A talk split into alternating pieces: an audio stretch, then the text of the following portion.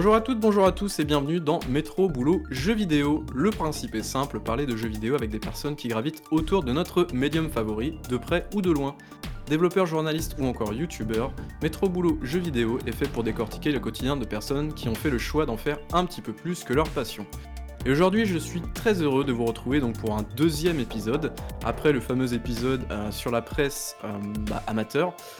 Aujourd'hui, nous allons parler d'un métier un petit peu moins connu qui est celui de produceur. Et donc, pour m'accompagner durant euh, ce podcast, j'ai l'honneur d'avoir à mes côtés, comme toujours, Marc. Salut Marc. Salut, salut. Et euh, pour répondre à toutes nos questions en mode petite interview, nous avons Neko. Salut Neko. Salut.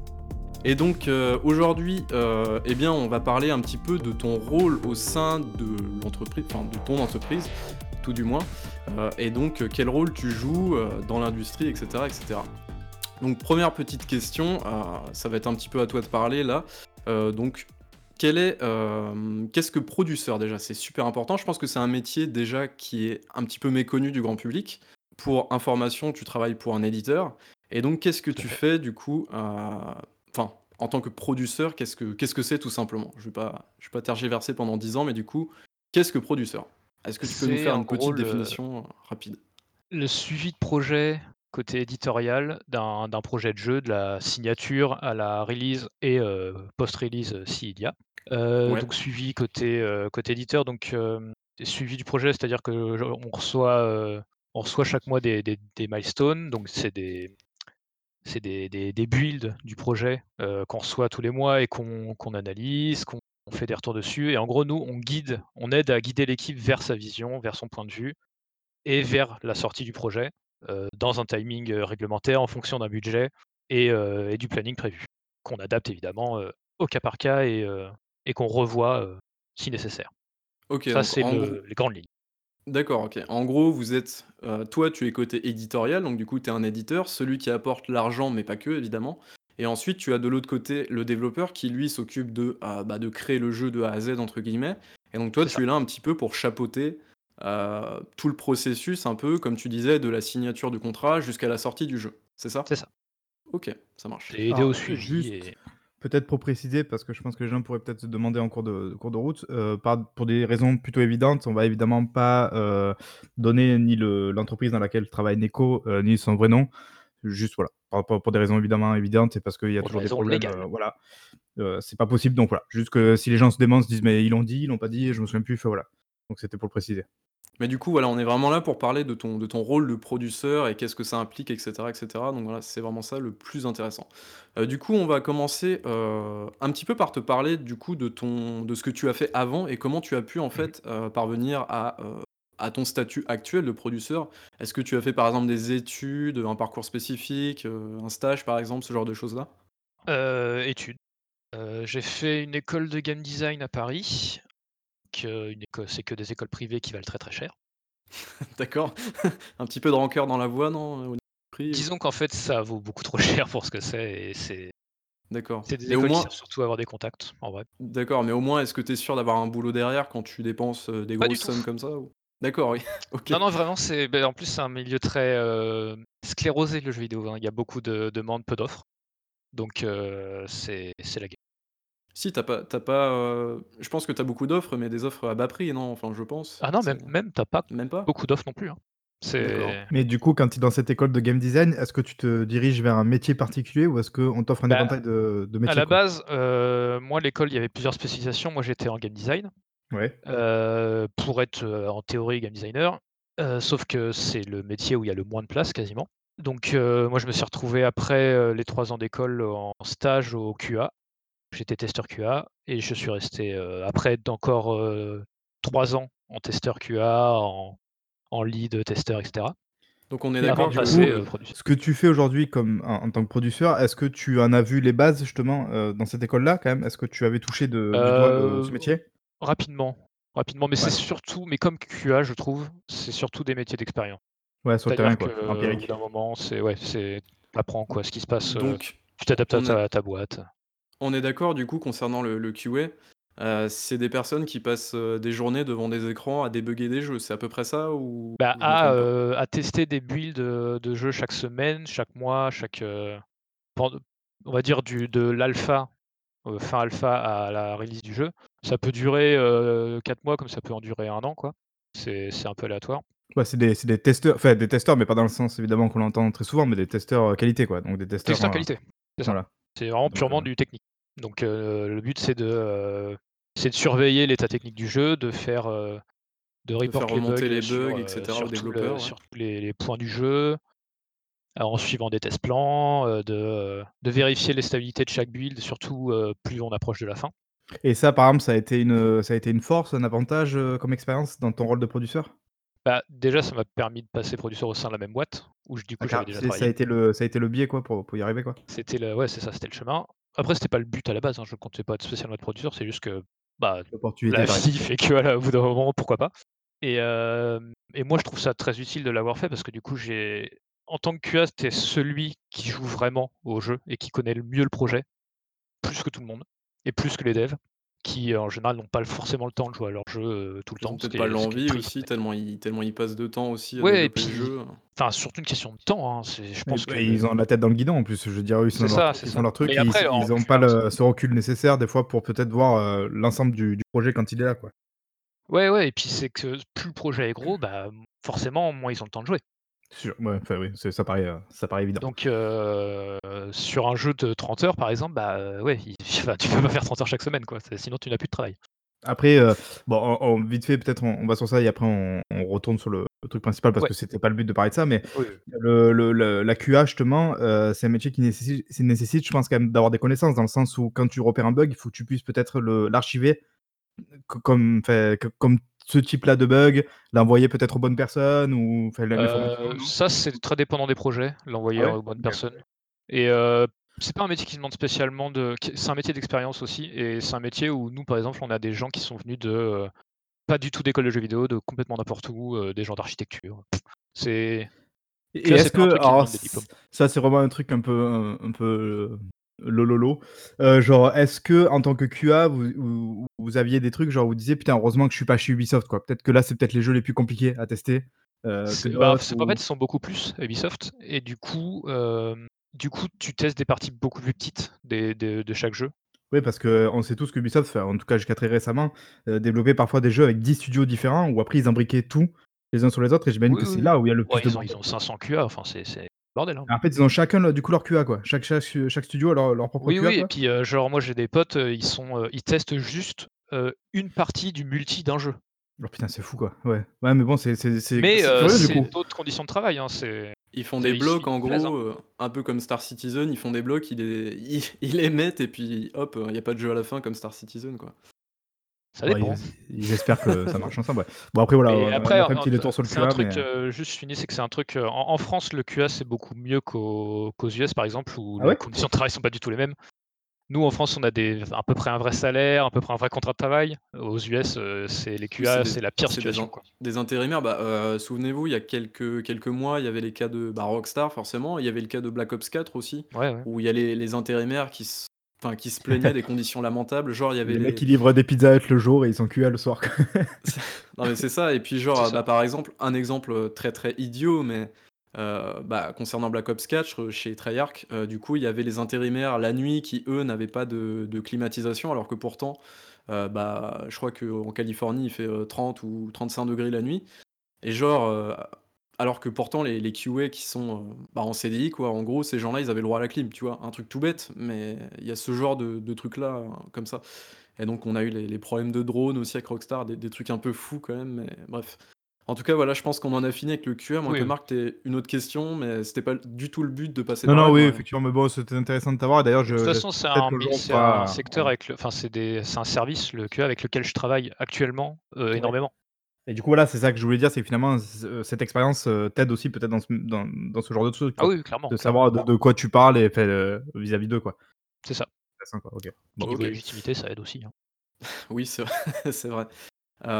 du coup, OK, bah, très bien concernant, le QA, donc côté produceur, donc on va revenir un petit peu Ouais. là. Heu, est-ce que tu pourrais, heu, nous indiquer une journée type, heu, concernant le QA ou plutôt un mois type apparemment? Est-ce Alors que tu ouais, pourrais nous dire ce que tu fais, voilà, pendant 1 mois ou 1 semaine par exemple? les choses un petit peu «banales» entre guillemets ou pas d'ailleurs? C'est plutôt un moitié, c'est-à-dire que chaque mois, heu, il y a mmh, on négocie, heu, on prévoit une milestone avec le développeur. Une milestone, c'est, heu, une nouvelle build du jeu qui a de nouveaux éléments, de nouvelles avancements de features, de la genre validation un de un point à atteindre pour le jeu, un statut ça, du jeu à atteindre quoi. C'est ça, et heu, où chaque feature avance à son rythme, heu, différemment. Des fois ça va pas avancer, des fois ça va avancer. Heu, cette feature-là, elle est validée ou elle est encore, on est un on n'est pas sûr et cetera. Donc on reçoit une milestone qu'on a négociée en avance. Sur cette milestone, on la vérifie. On vérifie ce qui était négocié à la base et ce qui est livré et là, on valide ou non la milestone. Alors encore, valider ou non la milestone, ça veut dire est-ce qu'on paye en gros? Et comme évidemment si on paye pas, eux, ils n'ont pas de salaire, c'est très, très, très rare qu'on refuse une milestone. Souvent on oui. l'accepte de façon conditionnelle, genre: «OK, là il manque ça, faut que ça soit là pour la prochaine». Oui, parce que du coup, la milestone, pour vous, c'est enfin pour vous côté éditeur, c'est un gage de qualité, de bon suivi du produit, mais pour le développeur, côté développeur, en fait, c'est aussi gage de du chéquier qui va tomber derrière, en fait. C'est un petit peu ça ça. ou? D'accord, OK. Parce que sinon, en fait, le développeur n'est pas payé et lui, il pourra pas dév enfin, C'est payer ça n'est jamais arrivé qu'on paye salariés, quoi. pas, tu vois? Parce que selon les studios, il y en a qui peuvent se payer eux-mêmes, mais souvent ils peuvent pas.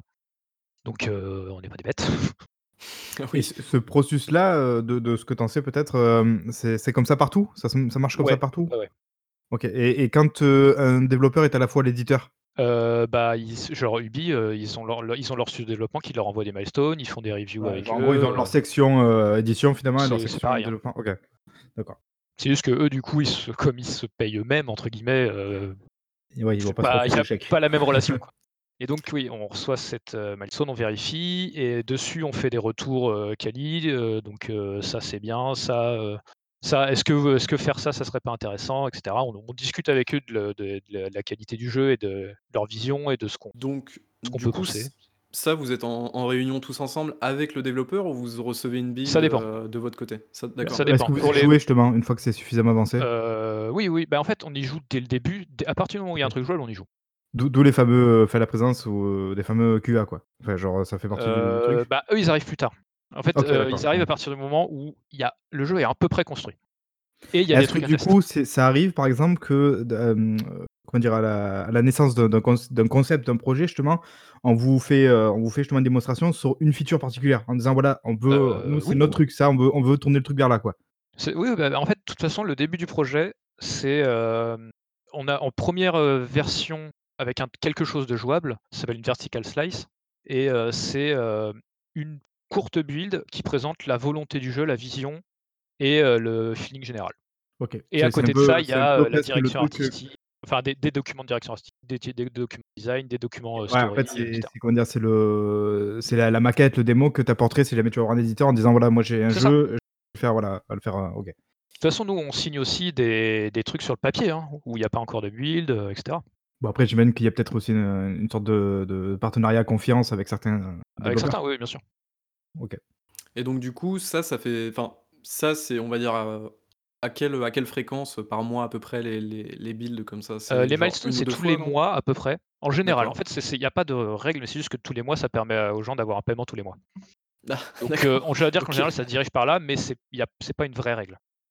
D'accord, mais du coup, est-ce que c'est pas un petit peu forcé le fait que tu me dises, bah, c'est tous les paiements enfin tous les tous les mois, du coup, ça veut dire qu'ils se forcent en fait à faire des trucs, à se dépêcher pour sortir la build et ensuite être payés ou? Est-ce qu'il y a un peu cet esprit-là ou pas du Bah, tout? f en fait, c'est qu'au début du projet, tu négocies un budget général et ce Ah budget, et tu le découpes par mois, en fait. d'accord, oui, OK, OK, d'accord et ensuite c'est là où tu poses chaque jalon du projet et tu dis: C'est «Bah, ça. là, on va vendre ça». OK, Ouais d'accord, et en fait, ça tu vérifies finalement que le projet avance à la vitesse qui était, hem, prévue? Enfin genre, heu, vous avez C'est j'imagine que ça, tu c'est ça anticipes et au quand début quand du ça projet, n'avance pas à la heu vitesse prévue, ouais, on revoit le planning et on d'accord, rallonge, et là, ça rajoute de l'argent soit de leur côté, soit du nôtre, souvent du nôtre. Quelque part, vous êtes un peu les mecs de Pôle emploi, quoi? Bah, ouais, ouais, mais logique. En en fait, de toute façon, on sait en signant un projet et en faisant un planning de base que ça ne va pas être précisément comme on a prévu. Parce que ça n'est jamais le cas, parce que c'est le jeu vidéo, parce que c'est un processus itératif, heu, parce qu'on peut pas il y a pas de vraies règles sûres que ça marche comme ça. Oui, il y aura forcément des des obstacles et il y a forcément des obstacles, ça c'est prévu, on va dire. C'est on on le sait. Donc vous vous laissez une marge, ça veut dire quand même au début du truc? Genre vous dites, heu, telle marge financière et telle marge de temps, quoi? Heu, oui, oui, oui. OK, ah c'est intéressant ça, OK. Donc du coup, à chaque projet, bah, finalement, comme, pour un chantier BTP ou n'importe quel autre projet, vous prévoyez une petite enveloppe, entre guillemets, de côté, au cas où il y aurait des problèmes sur le projet, quoi. Bah, c'est ça et puis ça arrive quasiment à chaque fois. Il y a a quasiment aucun jeu et même pas que nous, mais même les autres, heu, boîtes d'édition et même les autres studios, jamais ça sort comme c'était prévu. OK, oui, il y a toujours soit des features qui sont enlevées parce que ça prenait trop de temps ou soit des problèmes, heu, C'est ça. à plein de niveaux. Enfin, après ça, tu nous en parleras peut-être un petit peu plus tard de, mmh, de comment Oui, dire? oui. Des des problèmes un petit peu, heu, liés au jeu et donc du coup, dans ton mois type, est-ce que tu as d'autres choses à faire finalement autres que les milestones et en fait, heu, finalement chapeauter, hem alors oui, la petite précision, je pense qu'il faut apporter, c'est que toi, tu es le producteur côté, hem, éditeur, C'est ça. mais tu as également, heu, donc en fait, tu es le représentant de ton entreprise, finalement, du point Bah, de tu es vue celui qui discute le quoi. plus avec, heu, le studio Voilà de et en gros, le studio qui est une entité à part de l'éditeur, fait. elle a ses équipes de développement, donc les personnes qui travaillent, qui développent, qui codent et au sein de cette équipe, il y a un autre producteur, mais qui lui appartient au studio de développement. On est C'est d'accord? ça. Alors après, c'est pas toutes les boîtes n'ont pas un producteur. Ça dépend. Si c'est une petite équipe, heu, ils Oui, ont un chef de évidemment, projet, ils ont un voilà. Un producteur, c'est, heu, en général, c'est quand tu as une équipe moyenne que tu commences à avoir un producteur. OK. Mais en gros, toi, ton rôle vraiment en tant que producteur, c'est discuter de producteur à responsable d'équipe de développement, en fait, c'est ça? Heu, ouais, c'est ça. Souvent, c'est plutôt avec les responsables qu'on discute. Ça ça arrive aussi qu'on discute avec, heu, les autres. Ça dépend Oui, de la taille de l'équipe. De toute mais façon, si les gars sont 10, on discute avec les 10, hein. oui, évidemment, mais pour un pour un problème de coordination de tout le monde et tout, évidemment, tu vas pas aller voir les, ça, heu, 100 c'est ça. bonhommes qui travaillent dans le studio et leur parler chacun, effectivement. OK, heu, donc du coup, est-ce que c'est tout en termes de mois type? Heu, ou est-ce que tu as d'autres, Heu, d'autres bah, tâches après, un il y petit a en fait, peu, c'est heu après, c'est d'autres, heu, tâches un peu random, ça dépend du moment. C'est-à-dire que l'on peut nous, on s'occupe aussi de la localisation des jeux, donc le la traduction.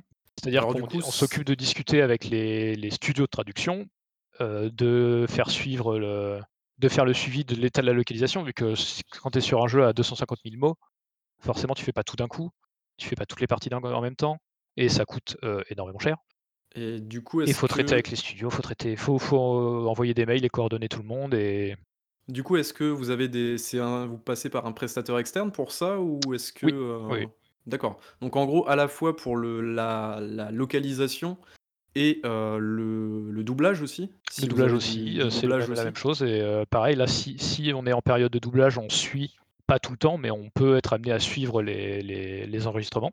D'accord. Pour un petit peu la la bonne, heu, la bonne, heu, comment dire? Hem, que le projet soit un petit peu conforme vis-à-vis de la vision et cetera et cetera, non, c'est ça, je Bah, en fait, souvent, il y a le il y a une personne côté studio, on va dire le la personne qui a écrit les dialogues, par exemple, qui va assister à aux aux sessions de recording pour, heu, donner le ton général et aider, heu, Oui, les acteurs à aider, jouer et tout ça, ouais. heu, aux acteurs, voilà. Et nous, on suit, heu, plus de loin ou plus on assiste si les autres sont pas là et cetera. Et on a après pareil, chaque mois on suit une fois que ça a commencé à être en debug, on suit l'évolution technique. Alors à la suite plus loin que le QA du coup, qui lui est en plein dedans et nous on suit de loin et on définit les priorités et cetera. Heu, chaque feature et puis des fois il y a des on a des gros feedbacks qui redéfinissent des piliers du jeu, du coup ça, ça prend beaucoup de temps à à réfléchir, à mettre sur papier, à discuter, à convaincre. OK. Donc vraiment après, enfin, le «mois type» entre guillemets quand tu es producteur de jeux vidéo, ça n'existe pas entre guillemets, à part les les fameuses milestones. C'est ç ouais, c'est ça et puis, et T c'est surtout on discute avec des gens. On discute beaucoup avec des gens, que ce soit internes ou à l'externe. Je suppose que c'est beaucoup de Et mails aussi, moyenne, de numéros de téléphone et tout, quoi. tu gères combien de projets en parallèle? Heu, alors moi là où je suis, on est sur, on va dire en moyenne 2 projets, parfois plus. On va dire 3. non, pour les producteurs 3 projets OK, donc ça fait ça fait quand même du boulot, heu, chaque jour, quoi? Oui, oui, normalement il y a de quoi faire. Il y a des et est-ce que mois où il y a vous enfin il y a gérez des aussi fois où il y toute, aura moins de choses à heu, faire. toute la partie marketing? Et la fin de vie de du jeu et au moment où il faut le lancer, quoi? Heu, le marketing, c'est un service à part. Ils OK, s'occupent de ça. donc ça, toi, par exemple, tu tu tu n'as rien à voir avec le marketing, quoi? Non, on ils nous demandent nos avis parce qu'eux, ils connaissent beaucoup moins le jeu. Ouais. Donc ils nous demandent, heu, nos avis sur plein de trucs, heu, de l'assistance sur, heu, bah, sur Ça l'état du ça jeu, sur ce qu'ils peuvent montrer, sur ce qui est intéressant. Donc ça veut dire que jamais vous, vous essayez aussi des fois d'orienter le jeu vers une certaine chose ou un truc comme ça en te disant: «Ça va être un un comment dire? Un levier marketing derrière, heu, qui permettra de mieux vendre le jeu», quoi? Heu, ça peut, mais c on fait plus avec ce qu'il y a déjà. OK. Ouais, c'est C'est c'est rare, ça va être en fait, c'est compliqué de définir à l'avance, heu faut faire ça parce que ça, ça va être un truc marketing qui se vend bien. Parce qu'on déjà on n'est pas sûr et hem et Non, mais tu vois, complètement alors je prends un exemple un un peu un peu grossier, évidemment pour pour grossir le trait. Mais je veux dire, hem, heu, on sait on sait par exemple qu'à l'époque de Fable 3, heu, il y avait des choix, en termes de personnage principal, tout ça, la couleur de peau, les trucs comme ça, qui faisaient que ça les ça les avait rendus frileux vis-à-vis du fait que le héros pouvait être une femme et notamment une femme noire. Je veux dire, tu vois, il y a des choses Ah oui, oui, ça, c'est pas des ça choses auxquelles vous c'est réfléchissiez vous déjà en amont? Parce que ça fait partie finalement du développement Beh, du jeu, quoi? en fait, j'ai envie de dire en Bon, je je dis pas que vous 2019 êtes raciste, évidemment. mais en Non, mais je 2019 veux c'est plus voilà. compliqué ce genre de truc, forcément. C'est les les il y a un peu plus d'éthique, heu, dans dans chaque boîte. Donc dire, est-ce que toi, quelque part, tu dirais pas aussi peut-être, bah tiens, en ce moment, on est dans dans l'ère de des héroïnes un petit peu là, on est on est en plein boom, heu, depuis quelques années.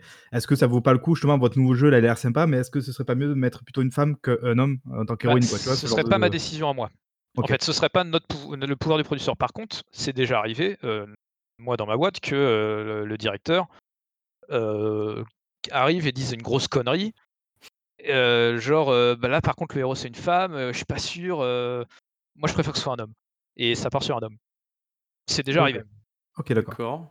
Donc du coup là, enfin, sans forcément tout transformer, vous avez une sorte de droit de regard aussi sur ce qui peut être et par rapport au Bah, marché quoi, surtout aussi? surtout le directeur. D'accord. Donc le vois? Directeur, les gens de qui qui l'entreprise gèrent ou? vraiment l'argent, heu, eux, ils ont plus un pouvoir que moi. Oui, évidemment, évidemment, c'était même pas la question. Mais c'est c'est quand même toujours discuté avec le boss du studio d'en face, qui lui aussi gère l'argent. Est-ce que là, du coup, il y a des éditeurs qui ont plus ou moins une certaine philosophie d'édition? Genre, est-ce qu'on sait qu'il y en a qui laissent, heu, libre cours total aux développeurs et d'autres qui, par contre, sont très directifs et très, «Tu rentres dans nos cases, sinon on t'édite Je pas», quoi? pense qu'il y en a en fait, ça va dépendre. Si c'est leur studio à eux, ils vont être directifs, logiquement. Oui, ouais, ça, ouais, logique. Mais je pense que si tu bosses avec un studio externe, tu peux enfin, ils, peuvent pas être directifs, heu, complètement. Sinon, ils vont voir ailleurs, heu, le studio.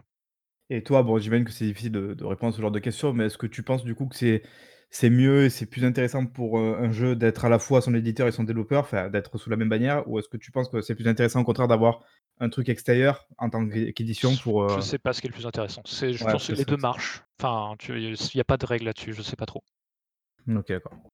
Mais, heu, O nous, on est on est plus dans l'idée de suivre leur vision et les aider à aller vers leur vision. Ce qui veut dire aussi que des fois, quand ils ils livrent une feature ou un début de quelque chose qui est pas du tout cohérent, bah, on leur dit: «Là là, heu, c'est pas possible. Ça ça n'a aucun sens avec ce que vous faites, ça marche pas, c'est pas c'est pas bien, ouais, ce qui ce Ah, qui est normal quoi, le si le projet chose». si si le projet part un petit peu en sucette, enfin, vous, vous avez mis des billes dedans, forcément, donc Bah, vous c'est êtes ça là, heu, enfin et et recevoir des trucs pourris, c'est fréquent. et est est-ce que tu as jamais aussi peut-être, heu, est-ce que ça peut arriver que genre tu dises: «Non, là, ça ressemble trop à notre jeu»? Heu, bah, ça, ça peut se dire visuellement, mais en termes de gameplay, heu, les jeux sont tous plus ou moins proches les uns des Ouais, autres, sûr, ouais. Mais je ouais, d'accord. Il y a pas un moment où genre tu dis: «Ah non, là, c'est abusé, ça fait vraiment Effectivement, si on se Creed» met à mettre ça des sabres laser, ça va se voir. ouais, ouais, c'est clair. C'est sûr, j'imagine. Mais ça plaira OK, ça marche. Heu, je pense qu'on a fait le tour à peu près pour les mois types. En tout cas, voilà, ce qu'il faut retenir, c'est que tu as vraiment pas, une journée ou un mois type, c'est vraiment en fonction aussi de l'avancement de tes projets et tout ça, voilà. Et si dernière question à ce niveau-là, est-ce que tu ressens un «surplus de travail» entre guillemets, heu, à comment dire?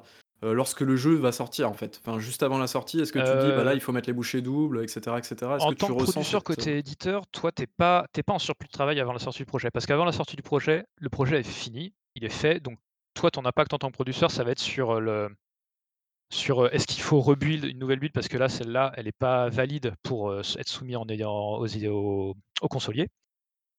Mais on en fait, on travaille moins en vrai en fin de projet qu'en début ou milieu. Vous, subissez pas le fameux crunch dont on parle souvent pour les développeurs, quoi? Non, mais on doit quand même être présent. En fait, on a moins on n'a pas une masse de travail, plus grande, mais on a une, un besoin d'être présent et opérationnel. OK, ouais, il faut que tout le monde, heu, aille vite et fasse son truc, Mais ceux qui ont du travail, c'est les QA, à ce moment-là. ouais, OK. Ah oui, faut l'enfer, je pense, ouais. D'ailleurs, est-ce que tu as déjà fait du QA en phase de sortie de jeu ou? Bah oui, j'en ai fait j'en ai fait deux trois en en complet et donc jusqu'à la sortie et quelques autres en aide à la sortie et heu, après, en France, on est moins sur, du crunch, sur une culture du crunch. Qu'aux US, mais enfin, en tout cas, surtout côté éditeur, on n'est pas on n'est pas trop crunch. Côté développeur, ça dépend des devs. Ouais. Du coup, il y a du boulot, mais c'est sur notre temps de travail de journée, donc c'est pas plus, heu, c'est plus c'est épuisant peut-être mentalement, Oui, mais vous avez Et des journées pas, normales, heu quoi. Vous vous restez pas, heu, au bureau comme aux États-Unis à dormir sous sous le En fait, bureau, à on manger des pizzas On l'a déjà fait, moi j'ai déjà fait des week-ends supplémentaires, Ouais. payés, heu, tout ce qu'il faut, mais mais on le fait de moins en moins. On le fait, en fait, que si c'est nécessaire et que par hasard, trouve un bug le vendredi, il faut une nouvelle build absolument, heu, bah, du coup, faut tester le week-end. Ouais, c'est c'est cas de force Mais majeure c'est quand même, heu heu, voilà, c'est devenu c'est devenu très, très rare. D'accord, OK, ça marche. Du coup, et ben, merci pour, pour toutes ces précisions. En tout cas, j'espère que vous avez un petit peu plus de enfin, une meilleure vision, du coup, sur le métier de produceur. Donc vraiment, tu es tu chapeautes un petit peu le le projet et le relationnel surtout, heu, Bah, tu es comme un support, en tout à fait. Voilà, un support et tu envoies beaucoup de mails et beaucoup de tu passes Tu es un beaucoup de coups de support à fil, heu l'interne, heu, parce que c'est sur toi qu'on demande les les infos et ce qui se passe et tu es un support à l'externe parce que tu es la la la porte d'entrée vers les le les les autres services et l'éditeur. Ah oui, du coup, aussi, dernière question et après je pense qu'on va passer à autre chose. Est-ce que tu es, heu, tu es redevable, enfin, tu es toujours redevable vis-à-vis de tes supérieurs, mais est-ce que tu es une sorte de, comment dire, responsable un petit peu des bêtises du studio, par exemple? Imaginons que le studio fasse, heu, fasse des bêtises ou ne respecte pas les trucs. Est-ce que tu es la première personne vers qui, heu, tes supérieurs vont se tourner pour, heu, te dire: «Dis-moi Coco, heu, qu'est-ce qui s'est passé là?» Alors, non, jusqu'à un certain point. En gros, D'accord. si vraiment du début à la fin, heu, il y a des problèmes que toi tu aurais pu aider ou gérer et remonter à ta direction et que tu l'as pas fait, là oui, ça te retombe dessus. D'accord, oui, tu as Mais tu as parce quand que même, tu es heu censé remonter les problèmes. Mais par contre, si le fait qu'il y ait des problèmes n'est pas ta faute. En D'accord, ouais, tu es général. Tu es quand même censé faire un enfin, essayer de régler les problèmes, heu, les «moins graves» entre C'est ça guillemets, et de toute façon, tu es censé de remonter à ta direction et heu, demander leur aide et cetera. OK, ça marche. Bon, bah, c'est c'est plutôt clair pour l'instant, ça roule. Heu, Marc, est-ce que tu as une autre question, vis-à-vis de ça ou c'est bon pour toi? Bon non, pour l'instant ça va. Le mec blasé, quoi. OK. Alors, ça va être assez intéressant parce que, du coup, vous avez lancé un jeu, récemment. Mmh Heu, mh. donc du coup, ça va être parfait. Heu, est-ce que vous avez rencontré, heu, des problèmes durant ce lancement ou même avant, hein, pendant le développement justement, que ça soit au niveau, au niveau comment dire? Financier, technologique, hem, je sais pas au niveau des comment dire? De la masse Bah salariale par exemple, ce genre de choses-là. Est-ce que vous avez rencontré beaucoup de problèmes ou pas? en fait, ce qui se passe, c'est que déjà en fin de projet chez le studio de développement, il y a moins de monde qu'au milieu du projet. Logiquement, parce qu'au milieu du projet, c'est tout le gros développement du jeu. Donc c'est là où il y a besoin de, ils C'est recrutent la plein de gens, heu heu, pleine production, non? Je crois que c'est la pleine production. Et en fin de projet, du coup, c'est le polish et c'est la soumission au consolier. Donc il y a moins besoin de monde vu que tu es pas en train de dev, heu, 50 trucs, tu es en train de bug fix, concrètement. Donc il y a moins gros, de monde. en gros tout tout le reste de l'équipe ensuite, pendant que vous êtes en période de bug fix, est déjà transféré sur un autre projet quoi, c'est ça? Bah, Enfin ou le sont plus dans le studio vu que ça recrute des CDD. Ah OK, Souvent, d'accord. souvent c'est ça, hein, c'est des CDD pour les pour les grosses périodes.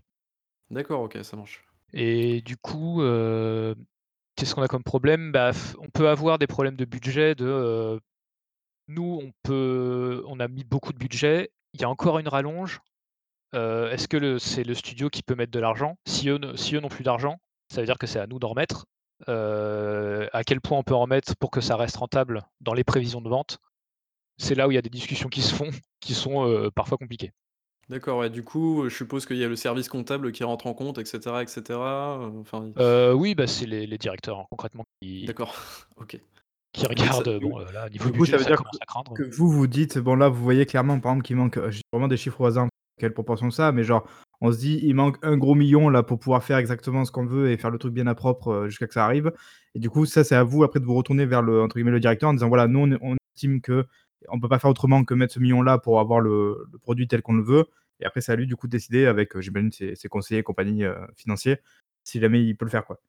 C'est un peu ça, c'est un peu ça, mais on va dire que le par contre, l'estimation de budget, c'est le studio qui l'a fait, vu que c'est eux qui savent, bah, heu, ce qu'ils payent, heu, leurs leurs employés, le temps eux le temps que ça prend, vous, estimez tous les 2 enfin vous estimez entre vous, OK d'accord donc on voit pourquoi il nous faut, tant tant de sous et puis après vous vous retournez vers le directeur financier, enfin vers le directeur pour, c'est ça et après c'est une discussion avec eux et avec le le studio, heu, tous ensemble. C'est pas les com les comptables, ils sont ils sont pas participatifs de ça, ils restent dans leur coin, ils font de la comptabilité.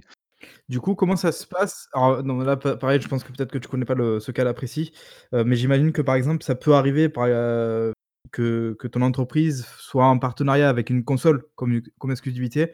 Du coup, ça fait finalement qu'il y a 3 acteurs qui rentrent en jeu dans le il y a le développement, le développeur, Heu, l'éditeur et du coup, est-ce qu'il y a entre guillemets «le suréditeur», c'est-à-dire le le consolier qui lui a ce jeu, son jeu, son jeu en exclusivité, est-ce que ça, ça rentre en compte dans le. Euh, le consolier rentre, enfin, et a rarement un mot à dire en fait. Eux, ils, on leur soumet le truc euh, et on choisit nous quand on le sort. Ok, lui en gros il vient, il vous, il vous fait juste entre guillemets un chèque Je pour dire voilà, pense moi je que c'est possible qu'il qu'il puisse intervenir dans le cas par exemple où euh, tu où deux jeux Star Wars so- sortent en même temps, tu vois. Dans, dans peut-être ce cas-là, il va peut-être dire non mais là les deux ils sortent en même temps sur la console, ça n'a aucun sens. euh. Ok. Parce que ça, on le sait, enfin, c'est très, très on rare, sait ouais. qu'il y a des, il y a des, comment dire, il y a des, il y a des sections entières chez, euh, que ce soit chez Xbox, chez Sony ou quoi, qui, qui sont, le- leur but c'est de travailler justement avec les tiers et euh, même quand il s'agit d'exclusivité, de signer des exclusivités chez les tiers et tout ça. Je me dis peut-être qu'eux aussi quelque part dans la, dans la danse, ils ont leur mot à dire sur des trucs quoi. Euh, bah normalement non, sauf s'ils sont éditeurs. Par exemple, euh, Quantic Dream quand ils sortent un sur euh, sur euh, PS4 euh, un Beyond Two Soul ou un truc comme ça, ils- eux ils sont en exclu Sony, mais c'est aussi Sony qui paye. C'est eux l'éditeur pur. Donc là forcément ils ont un mot à dire. Ce qui est intéressant d'ailleurs, parce qu'on voit maintenant finalement qu'ils ont eu le droit de, de se retourner, de sortir leur jeu sur, euh, sur PC aussi. Donc, quelque part, Sony leur a laissé finalement le- les billes quoi. Bah, une fois que la de toute façon la la la durée de vie de vente est est finie, Ouais. Et puis, fait, genre, ils sauraient quoi. Une fois que le jeu était sauré sur ouais, leur c'est console. ça, je euh, pense qu'à partir du moment où ils s'en foutent. Ok. Moi, je te laisse continuer, Bayboul. Ouais, ok, ça marche. euh, bah, merci, c'était vraiment passionnant. Euh, du coup, voilà, tu nous as. En fait, c'est. Enfin, d'après ce que j'ai compris, c'est surtout des problèmes de budget liés au dépassement, etc., etc., quoi. Ouais et de timing parce que, au bout d'un Du moment, coup- les équipes deviennent épuisées, les gens il y a plus de enfin, faut échanger de projet, c'est plus c'est long, c'est c'est fatigant. D'accord. OK. Hem et donc du coup, concernant le lancement d'un jeu, donc heu, comme j'ai dit tout à l'heure, vous avez lancé un jeu. Hem, est-ce que, vous scrutez avec attention, je suppose que oui, mais les performances, de votre jeu, combien il se vend sur chaque plateforme? Est-ce que vous faites ensuite des bilans? Est-ce que vous vous dites, heu, c'est un exemple, hein, mais: «Oh notre jeu il s'est pas très bien vendu, là on va peut-être, heu, lancer une promo, heu, par exemple sur les stores ou un truc comme ça. On va peut-être, heu, essayer de faire en sorte que le jeu soit adopté par le plus de monde possible» et cetera et cetera. Est-ce que du coup, je suppose que vous êtes ultra, ultra attentif, heu, au lancement de votre jeu, au niveau des chiffres et peut-être aussi au retour des joueurs et de la presse? Évidemment. Évidemment, on regarde, Oui, on est heu, d'accord. beh, en fait, par exemple, heu, c'est assez banal, mais Metacritic, hein. Metacritic, c'est le plus efficace pour regarder le retour de la presse parce que c'est un agrégat de des différents retours. Donc, heu, la note Metacritic est très importante. En vrai, on ne devrait pas se servir de ça, mais parce que c'est, c'est très biaisé et puis les notes, heu, c'est un système à la con, mais Oui, mais dans l'état actuel des choses, et voilà quoi. C'est vraiment c'est ce qu'on regarde parce que, parce que oui, il y a un retour direct. On sait que quand le jeu on sait que c'est regardé par les joueurs aussi et par la presse. c'est vrai. Donc comme à partir du moment où tout le monde met sa croyance là-dedans, ça devient vrai.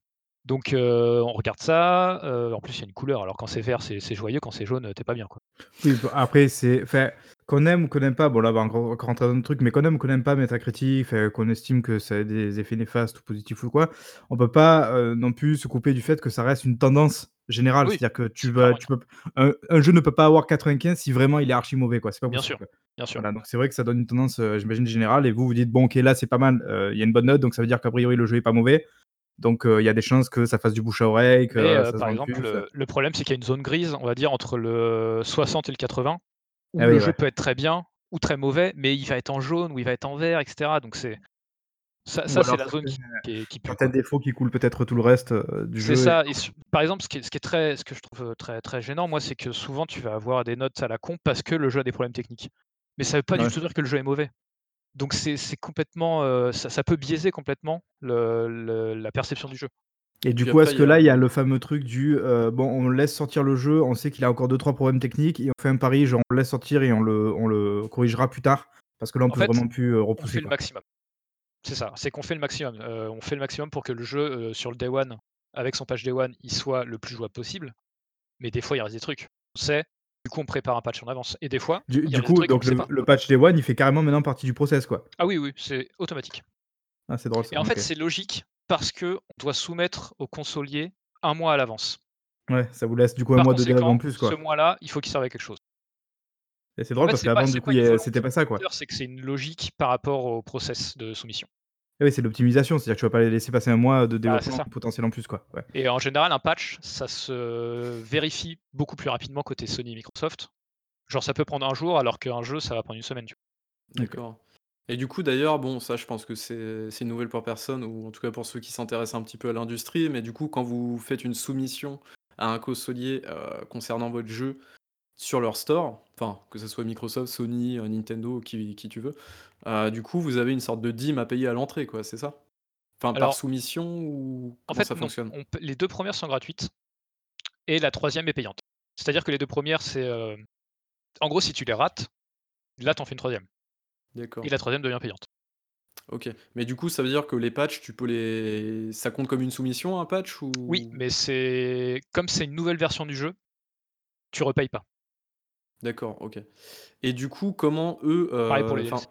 je suppose que alors il me semble que vous avez des gros manuels, un truc comme ça, pour savoir comment le genre, c'est par exemple, heu, si ton jeu, il tient 5 heures sur le menu pause sans faire crasher la console, ce genre de choses-là, ça c'est des Il y a des choses plein que de trucs. C'est un ouais, concrètement et heu, nous, on a le QA qui teste en interne ce qu'ils connaissent, mais en vrai, il y a des studios de de QA, des labs, ça s'appelle, qui sont spécialisés là-dedans, dans la soumission aux consoliers et qui testent tous les petits cas à la con de, heu, des fois, tu débranches ton câble Ethernet, heu et bah, le jeu, il crache, si tu es dans ce menu-là, à ce moment-là. Il y a il y a plein de trucs complètement étranges, mais qu'il faut que ça marche. Donc ça donc ça dure diplôme. ça, les 3 quarts du temps, vous passez par un un prestataire externe parce ce que c'est un métier. D'accord, c'est automatique en fait, heu, du coup, ça ça rentre dans le budget du jeu à la C'est ça, base? et puis pareil, hein, on a on a des assistances de QA, de lab, heu, qui font du de la du test de fonctionnalité, heu, QA. Pas que pas enfin pas, lié aux soumissions, tu vois? Sur le jeu en général. Genre, on paye des labs pour, toutes les collisions du jeu, Ah d'accord, tournées dans les c'est murs. d'accord, je savais pas du tout, ça c'est On intéressant, l'a OK. on l'a déjà fait en interne et maintenant on l'externalise beaucoup plus. C'est je suppose que c'est c'est moins cher et c'est plus efficace comme c'est leur métier du coup, Bah, c'est et surtout que ça fait une force de travail en plus, en même temps. Donc, ça ra ça double le nombre de QA et eux, tu peux leur mettre des tâches, on va dire, qui demandent pas forcément énormément de réflexion, genre courir dans les murs pour voir si tu les traverses. Bah, ça va quoi. C'est ça demande pas de connaître le jeu OK. Ouais. Il y a pas de pas de et on l'a compétences avant on le faisait en interne, moi je l'avais fait sur, mes anciens projets, ça ça prend c'est c'est ça prend diplôme quoi, mais, mais du coup du ça on coup? le fait aux prestataires externes, ouais. Pour gagner du temps aussi. Oui, bah, oui, forcément. OK, ça marche. Ah moi je je savais pas du coup qu'il y avait des des prestataires externes qui faisaient, heu, donc spécialisés en fait dans les les gros bouquins des recommandations des des Ouais, éditeurs quoi. ouais, C'est ouais. vraiment OK, ça marche. Ça veut pas dire que rien ne passe derrière, ça veut pas dire que que tout est fixe, enfin que tous les cas sont sont sûrs et testés. Des fois, on il y a des trucs qui nous tombent dessus en soumission, heu, ils disent: «Attention, il y a ça, faut fixe». Heu, ben, la personne l'avait vu parce que, heu, parce que ça peut être très spécifique, très inattendu, heu, Et est-ce que du coup, tu peux aussi avoir bon, forcément ça doit arriver, c'est genre, heu, tu tu testes le jeu, enfin la la QA et tout, ça se passe bien et tout et genre vraiment au dernier moment, tu tombes sur un énorme bug, genre le truc qui te défonce tout le jeu, quoi? Tout le temps. Ah ouais, putain ça, ça doit être, C'est la c'est tout le pression, temps, quoi. tout le temps. C'est en soumission, tu as tout le temps en fait, il faut par exemple, il faut qu'il y ait 0, heu, clé de loca dans le jeu. Clé de loca, c'est quand tu as le le au lieu du texte, tu as une vieille clé qui dit, dialogue 1, heu, PNJ 2, tu vois? Ouais. Et ça, faut que tu faut que tu en aies 0 dans toutes les langues. Et donc plus tu fais de langues, plus tu as de potentiels problèmes qui peuvent apparaître, plus tu as de des petits endroits qui peuvent merder, qui peuvent être liés pas forcément à comment comment la localisation a été intégrée, mais des réactions du jeu avec des trucs dans le moteur et cetera, complètement inattendus et tu te retrouves avec une vieille clé loca pourrie et ça passe pas. Et est-ce que du coup, tu vois des types de bugs qui arrivent avec les nouvelles générations? Genre, tu vois, genre, ce type de bug là, on le voyait pas dans la la génération d Bah, c'est alors, possible ça ou? moi j'ai pas assez connu les anciennes Ouais. parce que je Ah suis oui, ouais, du coup, encore, ouais. heu, encore jeune dans le secteur, donc sûrement. Bah, si, si, on peut on peut avoir des trucs par exemple sur la Ouais, PS4 évidemment avec l'arrivée de la 3D, j'imagine aussi que ça a apporté de nouveaux types de Non, mais même sur la PS4 par rapport à la PS3, on doit on doit avoir le jeu qui marche en remote control sur la PSP, la la la Vita. Ah non, sérieux, c'est toujours d'actualité ça? Ouais, ouais, ouais, ça Oh doit marcher. Je ah, alors peut-être que récemment c'est plus obligatoire, c'est pas Bah, impossible, j'espère que c'est plus obligatoire quand même parce que mais bon la à l'époque ça heu, l'était et du coup ça c'est des problèmes qui n'étaient pas là avant par rapport à la Ouais, PS3 ou évidemment, ouais. ce ou alors genre de f trucs, toutes les petites features, la 4K, la HDR, le fait de mettre des ça ça peut être des trucs à la con, ne serait-ce que La comment dire? PS4 Pro entre le mode qualité et le mode performance, heu, les 30 FPS, les Introduire 60. des enc encore plus simple, mais introduire des trophées. Est-ce que c'est, par exemple, heu, des trophées ou des succès? Est-ce que c'est une obligation, par exemple, sur Oui, les consoles ou? c'est D'accord. pour ça qu'il y en a tout le temps, c'est que c'est une obligation. D'accord, OK, Mais du coup, Sur Steam, c'est pas obligatoire, mais on le f on les mêmes que ce console, logiquement. Oui. du coup, genre, tu parlais justement de la PS4 classique et la PS4 Pro, genre, euh, est-ce que ça explique du coup que des fois certains jeux n'aient pas de mode pro dans le sens où le mec décide que c'est pas intéressant en tant qu'éditeur pour lui de, de mettre euh, les ressources nécessaires pour avoir une version pro quoi? Euh, oui, ou que c'est pas possible. Que le jeu il est trop gourmand pour tourner à 60. Quoi Ok, qu'il Non mais pas forcément de 60, mais peut-être que la, la version pro te permet d'avoir euh, de la 4K ou d'avoir des plus de textures, je sais pas, enfin, je sais pas comment ils peuvent le gérer, mais euh, C'est c'est très dépendant du projet, du, de ce que, de est-ce que ça apporte quelque chose, est-ce que, est-ce que les équipes ça vous le décidez faire? en amont du coup, vous le décidez qu'à un moment particulier Ça, non, pas, pas au début par exemple. Ça peut pas se décider au début. En Ouais, fait, au début, on ouais. peut, on peut dire ça serait bien. À la fin, on regarde est-ce que c'est possible? Parce que finalement, quand tu développes ton jeu, est-ce que c'est une chose que tu dois, tu dois justement intégrer dès le départ pour prévoir dès le début les deux chemins finalement que le truc va prendre Ou est-ce que, enfin, tu vois, c'est c'est Bah, intéressant dans, de dans la savoir? mesure du possible en fait. Mais Ok, euh, d'accord. tu, tu peux te rendre compte souvent que bah ça c'est pas possible, le jeu est trop gourmand, ou juste, euh, juste bah il y a plus le temps aussi. Ok, d'accord. Bon, c'est intéressant, c'est intéressant de savoir parce qu'après, c'est vrai que finalement, plus on passe euh, dans le temps, plus on passe les générations, vous allez avoir de plus en plus de trucs empilés, de plus en plus de trucs à prévoir. Ouais, ouais, ouais. Euh, ça devient quand même des projets. Fait genre, est-ce qu'à un moment donné, bon, ça on en parlera évidemment plus tard, mais euh, à se demander si finalement le, comment dire, l'industrie du double A est, est vouée à complètement disparaître parce que ça devient trop, trop complexe. Mais ça, on verra peut-être à la fin de. Bah, déjà, moi je suis toujours étonné que ça n'ait pas disparu dès maintenant. Alors, euh, a Ouais, ça va venir. hein. pour l'instant. Non, mais il y a un public en fait. C'est Ok, c'est ouais, pas mais moi, mais il y a un public. Ça, je pense que non, bah, Boule, non, on a, peut-être prévu d'en parler peut-être plutôt sur, le- sur la fin, mais ça, c'est intéressant, effectivement, de, de, de parler Ouais, de ça. tout à fait, ouais. On en parlera un petit peu plus tard. Euh, Est-ce que tu avais peut-être autre chose à rajouter, Neko, du coup? Ou... Euh, non. On Concernant le, précisément le lancement, oui, c'est vrai qu'on est, on part un petit peu, un, un petit peu partout. Ah, sur le Concernant les sur le lancement, voilà, de ton jeu, des performances, des Euh, oui, non, si, on regarde aussi etc. beaucoup les forums. D'accord, Regardez énormément les les forums forums. Steam, hein, qui Steam, ont Reddit. excellente réputation. Et horrible, évidemment. C'est Euh, un peu l'enfer. Mais Qu'est-ce euh, que vous regardez de- sur, euh, Alors, sur les forums, du coup? les points quali, c'est-à-dire euh, qu'est-ce que les gens ont ressenti, euh, quelles, quelles features ont marché, quelles features sont, sont appréciées, quelles, quelles features sont détestées. Et là, on, on voit ce qu'on peut faire. En général, pas grand-chose parce que le jeu est fini, etc. Mais euh, on peut toujours voir des petites modifications, euh, ça, c'est toujours possible. Et surtout, on regarde les bugs. Euh, ce que les gens remontent dans les, forums- dans les supports techniques. parce qu'ils nous ça, vraiment, c'est... Ok, c'est votre priorité, ça... Ouais. Enfin, fixer, Les fixer techniques, tous c'est les la bugs priorité. et- En tout cas, les bugs ultra bloquants et gênants, par exemple, C'est ça. Je dirais, euh, peu importe, mais tu vois, dans un RPG, une quête qui se déclenche pas ou un PNJ ouais, qui est bah, ça, absent... ça, euh, on en a tout le temps. hein. Mais tous les jeux en ont tout le temps. C'est... En fait, plus les jeux sont gros, de toute façon, plus il y a de micro-possibilités que ça merde. Et ça merde Ouais. à la fin, parce que plus t'as de joueurs, plus il y a de possibilités qui tombent dessus. Oui, forcément. Et puis, il suffit qu'en plus ton jeu soit open world, machin, machin, C'est ça, avec ça- ça euh, devient 15 très, 000 très vite l'enfer. Ouais, ok. Ça marche. Donc ça, on surveille énormément le- les problèmes techniques, les problèmes de crash, les problèmes de, de perf en général. Les gens qui jouent, en fait, surtout Et vous, les gens vous qui recevez jouent des mails? Genre, il y a vraiment des joueurs Oui, qui oui, vous oui. genre des mails, oui, quoi? plein. Pas rigolo, quoi.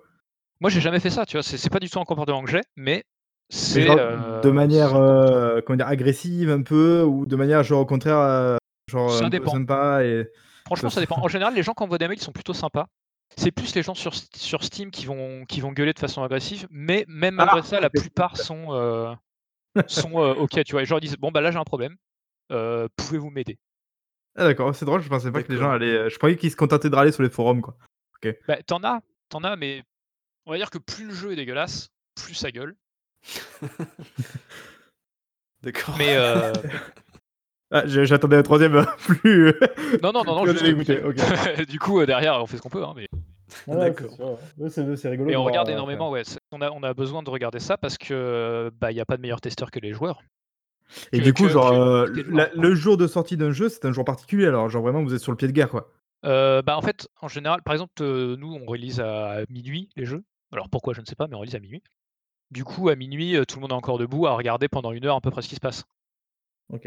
Est-ce Ah, que par exemple vous, vous regardez, euh, je dis un truc à la con, je sais pas si vous utilisez ça, et si par exemple vous avez d'autres métriques pour voir, euh, je sais pas combien vous avez vendu sur les consoles par exemple, je suppose Ça, que ouais, oui. on a, on a, et euh, on a aussi D'accord. des métriques de. Enfin, ça dépend des projets, mais certains projets peuvent avoir des métriques de euh, euh, où en sont les joueurs, euh, Ah ouais? quel, quel, tu vois le nombre de dire à joueurs, l'intérieur trucs du comme jeu, ça, à quel quoi. niveau ils sont, etc. Ouais, ouais, ouais. Ah, Tu- c'est tu- fou, ça ça. dépend des projets. Ça, c'est parce que c'est un truc à Ah, c'est développer ouf, C'est spécifiquement. vachement intéressant, ouais.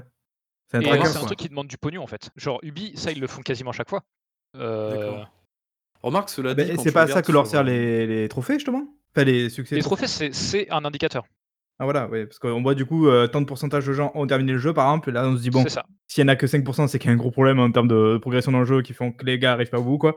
Enfin, pas ça en tout cas dépend, au tu bout. regardes Dark Souls, il y a 10 des gens qui ont fait le 1er boss, après il y a plus rien. Mmh. Ce qui est ce qui ce qui est un un bon indicateur. Enfin, Dark Souls a priori moins il y a de pourcentage mieux c'est. Ça veut dire que Ouais, c'est ouais, c'est ouais, une bonne nouvelle. Non mais OK, Oui, non mais c'est vachement ça c'est vachement intéressant. Et du coup, est-ce que par ça exemple, ça dépend des projets parce que ça coûte cher. D'accord. Est-ce que par exemple, vous vous plantez devant le hub de la communauté Steam sur votre jeu et vous attendez, vous regardez le joueur et vous rapetissez sur F5 de temps en temps pour voir combien il y a de joueurs in game, heu, actuellement quoi? Est-ce que vous le faites ça, ce genre de truc là oui, ou? mais pff, on a d'autres métriques plus que par plus, heu, dans le nombre de jeux vendus, D'accord, OK, ouais, plus que le nombre de gens, en train de jouer. D'accord, OK, Qui est ça très marche. fluctuant, ça dépend des horaires, Et du coup, les horaires du américaines, européennes. D'accord, oui, oui, c'est pas faux. Heu, du coup, heu, petite question, heu, concernant le tout ce qui est, heu, magasin et tout, je suppose que vous avez, heu, vous avez des comment dire? Des des données aussi à ce niveau-là. Je suppose le nombre de Ouais. co de copies distribuées et non pas vendues. Après, je suppose que les invendus, vous les vous les renvoie ou un truc comme ça, je sais pas à ce niveau-là Heu, comment je ça sais pas fonctionne, exactement comment ça se passe parce que c'est pas trop mon service, d'accord, mais heu, je en fait, je pense qu'on a peu d'invendus, nous, de notre côté. D'accord. Après, peut-être que vous avez pas énormément de grosses quantités, vous faites pas des Mais de toute façon, on comme, heu est on est beaucoup plus digital aujourd'hui. oui, c'est pas faux, oui. C'est on est très peu physique. Enfin, on continue de faire du physique pour la forme, mais heu, en vrai, on fait 80 du en nos revenus en digital. D'accord. Donc on je pense qu'on fait suffisamment peu de boîtes pour qu'on ait des problèmes d'invendus. OK, ça marche. Bon, au moins c'est clair. Hem, une autre question, heu, avant qu'on passe, heu, vraiment aux questions un petit peu diverses. Comment vous choisissez vos plateformes? Alors c'est un petit peu bizarre cette question, mais est-ce que vous vous dites, au développement du jeu, enfin même si c'est le développeur évidemment qui développe le jeu, est-ce que vous vous dites, de base: «Bah, on va cibler toutes les consoles, toutes les machines et cetera»? Ou est-ce que vous vous dites, «Bah, là on préfère peut-être travailler sur telle ou telle machine avec tel ou tel support, cet éditeur-là il nous enfin ce consolier-là il nous plaît un petit peu plus, on va peut-être essayer de voir avec lui» et cetera et cetera? Ça dépend complètement du projet et de l'équipe. C'est-à-dire que si c'est un gros projet, on essaie de le faire sur toutes les consoles au maximum, D'accord, dans la mesure du possible de ce que l'équipe est capable de faire. d'accord, vous, quitte à rajouter un petit peu de sous pour produire oui, oui, un autre jeu sur l'autre on support, le c'est d'accord. prévoit, heu, ouais. Par exemple, aujourd'hui, on a tout la plupart des des jeux, enfin la plupart des éditeurs, heu, on a la mode de sortir tout ce qu'on peut sur Switch. Oui, Parce que c'est efficace, ça ça coûte pas forcément grand chose de plus à faire une fois que le jeu est déjà fait. C'est en général, il sort après, en plus, c'est un portage. Heu, on peut on peut le faire, heu, par des sous-traitants et et c'est rentable parce que, bah, ça s'est très bien vendu la Switch, donc c'est une manière de lui redonner une, deuxième vie un peu, oui, oui, ou même de le quoi. sortir directement si possible, mais oui, oui, c'est c'est toujours efficace parce que la la Switch est efficace. Et est-ce que du coup vous vous pressiez de sortir les jeux sur Wii U ou là par contre, heu, bon, on s'en fout un peu, la Wii U complètement. Ouh là! On l'a abandonné au bout de 3 Ça mois c'est n'existe pas ça. La Wii quoi? Non on connaît pas. Ah ouais, non, non, la Wii U, je en plus à l'époque où où c'était encore actif, j'étais pas encore en train de bosser donc Mais et genre du coup, est-ce que vous vous matez aussi le, le marché du mobile? Est-ce que parce qu'on n'arrête pas de dire que le mobile un jour va ça finir par éditeurs. rattraper les les consoles quoi, genre en de performance presque. Est-ce qu'on se dit: «Ah ça reste une possibilité de, heu» est-ce que c'est c'est vrai qu'on n'en parle pas trop du mobile alors que finalement c'est quand même là et que ça pèse lourd au final quoi? Ça dépend complètement en fait, c'est une industrie différente. Ouais, Nous, on est industrie console, heu, console PC, heu et faire des jeux sur mobile, en fait, tu fais des nouveaux jeux, tu fais des jeux différents. Dans alors tu es des portages possibles, mais c'est ça c'est pour les petits jeux, on va dire. un jour je pense que ça deviendra on va carrément, dire que la les possibilité de faire un vrai portage quoi. dans la mesure du possible, je pense que les gros éditeurs le font, mais par exemple, heu, tu portes pas Assassin's Creed sur, heu, sur mobile, Ouais, quoi. pour l'instant en tout cas. Mais heu, je sais que nous, on commence à s'y intéresser pour les dans la mesure du possible, selon les projets. Mais mais c'est ça reste une industrie trop différente actuellement. Ou alors après vous vous dites, bah, c'est peut-être un projet annexe et vous avez une idée bien précise en tête pour le «partage mobile» entre guillemets. Enfin, c'est peut-être même un nouveau jeu et pas un portage en fait. Ouais, c'est ça, c'est que tu fais un jeu pour le mobile, du coup. Ouais. Actuellement, c'est ça, c'est que les les les les éditeurs, par exemple, les éditeurs qui font des jeux mobiles, ils font que du jeu mobile. Parce que c'est une industrie très spécifique et oui, c'est pas du tout le même type de public, c'est pas du tout le même type, heu, de, bah, de faire le jeu, de le jouer et cetera. Enfin, c'est le monétiser et et cetera, ouais, c'est c'est très vrai que compliqué c'est le mobile. OK. Autre question un petit peu polémique, heu, bon, c'est pas vraiment polémique juste pour moi. Heu, côté Epic Game Store, imaginons, heu, je t'ai posé la question un petit peu avant. Ouais. Imaginons qu'Epic arrive et te dise, heu: «Bah, écoutez, on vous achète votre jeu et on le met en sur notre store, euh, qu'est-ce que vous répondez du coup? Bah, s'il y a suffisamment de pognon, euh, ça part. hein. D'accord. Donc on est Après, d'accord ça que ne veut c'est- pas dire que c'est pas sur console. Oui, bien sûr. Non, je te parle juste euh, Epic Juste Games pour le Store. PC, ça sera, euh, oui, ça veut dire que ça sera sur l'Epic Game Store euh, le temps euh, du contrat.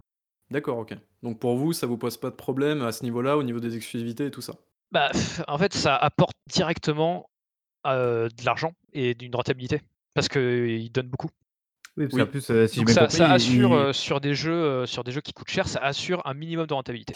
En gros, et d'ailleurs, c'était pas justement la stratégie de, les de venir de dire écoute, moi je t'assure que quoi qu'il arrive, ton jeu, au moins tu le rembourses. Quoi. Genre, il est rentable et après tu fais. ça. euh, En gros, Bah. Ils peuvent pas rembourser tout le budget parce que vraiment, ils sont pas. Ouais, mais pour des jeux évidemment plus, plus modestes, je parle évidemment pas, le- pas des trucs à plusieurs dizaines de millions, mais je veux dire, genre, pour un jeu qui a coûté, je dis une bêtise, mais un jeu qui a coûté euh, 2 millions, un petit jeu vraiment indé, euh, quoi qu'on n'est plus vraiment dans Ah l'indé oui. là, mais, mais voilà, genre le mec il vient, il fait bah, je te donne tes 2 millions de, sur ce que t'as coûté le jeu, comme ça tu le sors en- euh, d'abord euh, chez moi. et millions, oui, mais ça dépend du jeu. c'est si ça va est- Faut Au qu'il niveau- live ouais. sur le jeu. Quoi. Au niveau des, des millions, en fait, donc euh, concernant, euh, concernant les fameuses. En fait, Epic, euh, d'après ce d'après ce qui se dit, euh, Epic va avancer en fait les ventes. Donc il y a une discussion qui, qui, qui démarre entre le, le développeur et Epic.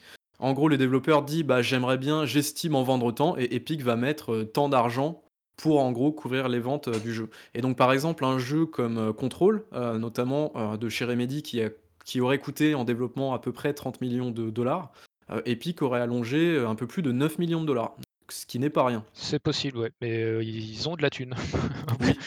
Apparemment. Merci pour cette conclusion. Euh, non, mais du coup, voilà, pour vous, enfin, ce qui compte, c'est vraiment, euh, c'est vraiment la grogne des joueurs, on s'en fout. Enfin, c'est pas qu'on s'en fout, mais c'est vraiment. euh, Mais c'est qu'en fait, la grogne des, la voilà, joueurs, elle est mineure comparée aux ventes. Oui, Elle est extrêmement mineure. C'est vraiment une grogne de. De, de joueurs. Reddit, quoi. Oui, de, des mecs sur Reddit Il qui dit gueulent pas ça, bah, de- Eboul, il est juste persuadé qu'ils sont des millions à gueuler contre Epic. Ah non, non, c'est vraiment un truc de, de, de Steam. hein. C'est c'est un truc de Gamer Steam en vrai. C'est Ah. ceux, eux, qui vont mettre des posts sur Steam, boycott le jeu parce qu'il est sur Epic LOL. Mais en vrai, le reste, du- non, mais le, reste, du- le reste des consommateurs, le reste des joueurs, s'en Oui, tapent. ils s'en fou- ils Eh s'en ben, foutent, évidemment, quoi, parce que je, je- là je le passe jeu, mes journées à expliquer à Bayboul, mais ça il comprend Mais pas. oui, c'est ce que je lui disais en plus avant euh, aussi. Et Non, en mais- plus, Epic on prennent beaucoup moins sur les ventes du jeu que Steam. Steam, ils prennent environ 30%. Et ça Oui, dépend des éditeurs ça, parce on qu'ils en négocient avec les ouais. éditeurs. Ouais, ça, ça de toute Epic, façon, enfin, ils côté. prennent euh, euh, genre 8%, tu vois. Donc ça, pour, les, pour les 8%, développeurs, et- si tu veux soutenir ton développeur, bah tu prends sur Epic. Ah, on y arrive. Bref. Et encore mieux, alors là, voilà, Tu si prends tu veux sur soutenir ton développeur. et tout le bordel, mais Non, non, tu prends pas sur. euh, Si tu veux soutenir ton développeur, il faut que le développeur euh, choisisse en fait de, euh, de vendre son jeu sur son site officiel. Et en gros, il te file une clé Steam. Et en gros, Steam récupère zéro. Mais tout l'argent en fait va à l'éditeur directement ou au développeur. Mais ça, Euh, ouais, mais moyen. légalement, je crois que pour Steam, ça marche pas trop. Ah si, ça Je connais marche. pas Bah, trop si. les, les Si, il y a mais- des, les, les si personne développeurs ont ça, des, peut-être ont des en ont. générateurs et tout ça. Euh, Si, non, si, les bah. clés, gén- non, les clés, nous, on les demande à Steam. hein. Vous les demandez à Steam, c'est pas vous C'est qui eux, les c'est eux qui générez génèrent les clés du jeu. Ah bon? Ah oui, oui. D'accord. Ok. Euh, bon, j'ai peut-être dit une bêtise, alors j'en ai Ah oui, non, ils peuvent, tu peux pas générer des clés qui vont être euh, acceptables sur Steam. C'est Steam Mais qui du- génère les clés. Mais du coup, toi, par exemple, tu demandes un certain nombre de clés que, par exemple, tu vas balancer sur Green Man Gaming, Games Planet et tout, ou ça se passe comment Euh, du coup, non, là, c'est que le, si le jeu est sur ces genres de plateformes, il est, il est sans DRM. Enfin, il est plus lié à Steam. Parce que quand il est sur Steam, il a une DRM Steam de base. Oui, Et, mais tout- euh, tous les éditeurs, euh, tous les éditeurs ont. Enfin, je veux dire, non, pas tous les éditeurs, les revendeurs, pardon. Euh, tous leurs jeux sont pas sans DRM. hein. Il y a très peu de jeux d'ailleurs qui sont revendus sans DRM. Quand tu vas acheter sur Games Planet, sur Humble, Humble Ah, Store, mais ils ont peut-être leur DRM à eux. Ils Je- je- ont- nous, on n'utilise pas ces, ces sites-là. Donc, je sais pas comment ça se passe. Mais euh, ils- peut-être sur leur. DRM eux. Mais en tout cas, Steam a sa propre DRM. Oui, forcément. Mais enfin, euh, quand, enfin, je te dis vraiment, quand tu vas acheter des, des jeux sur ce, ce genre de revendeurs-là, les revendeurs officiels, évidemment, euh, les trois quarts du temps, c'est soit du Origin, du Uplay ou du Steam. hein. Mais c'est Oui. très peu du sans DRM, quoi. Oui, oui, Enfin, c'est qu'après, c'est des clés qui reviennent sur Steam. Tout à fait. Euh, autre, autre, comment dire, autre petite, euh, petite question, euh, c'est ma plateforme de cœur, de cœur, pardon, c'est GOG. Vous avez sorti votre jeu sur GOG.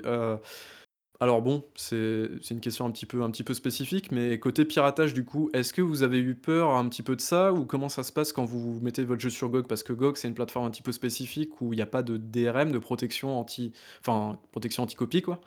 Et du coup, euh, est-ce que vous dites, oh bah tiens, on va sortir notre jeu sur GOG, mais pas trop non plus parce que euh, les gens pourraient pirater notre jeu. Comment ça se passe à ce niveau-là? Est-ce que c'est un frein pour vous ou comment ça se passe? Bah, alors, nous actuellement, de toute façon, on sort sur GOG enfin, pour le moment, les sorties qu'on a fait sur GOG, c'est, heu, genre quelques mois après la sortie, du jeu, sur Steam. Donc, le problème du piratage ou de, les gens vont pas vont le craquer et tout, on s'en fout parce que c'est la durée de vie du des ventes du jeu est faite, plus ou moins.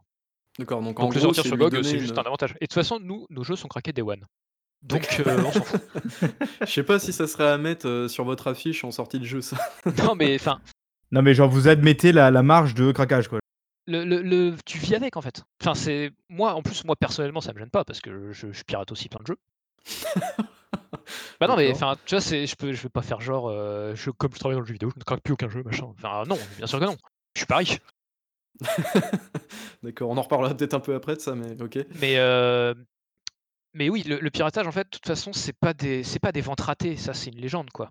C'est c'est des gens qui auraient pas acheté le jeu quoi qu'il Tu arrive. veux dire qu'en fait, dans tous les cas, heu, voilà, comme tu dis, c'est c'est des gens qui auraient pas acheté le jeu et en plus, vous le prenez même pas en compte dans votre budget, vous vous dites pas: «Bah, là, on va on a une proche une poche, heu, imprévue, heu, piratage», quoi. On enfin, ça marche pas du tout comme Bien ça, vous sûr, bien sûr, c'est c'est juste, c'est là, OK. D'accord, ouais, vous faites avec et point, tu quoi. peux OK. tu fais rien, en fait. Enfin, même même quand tu mets en fait, par exemple, quand tu mets un dé nouveau aujourd'hui, quand Ubi met un dé nouveau Heu, c'est quand même rentable pour eux parce que le jeu est pas craqué tout de suite. Ce qui fait que les gens qui veulent y jouer day one ou, heu, on va dire le premier les premiers mois, et heu, ils l'achètent.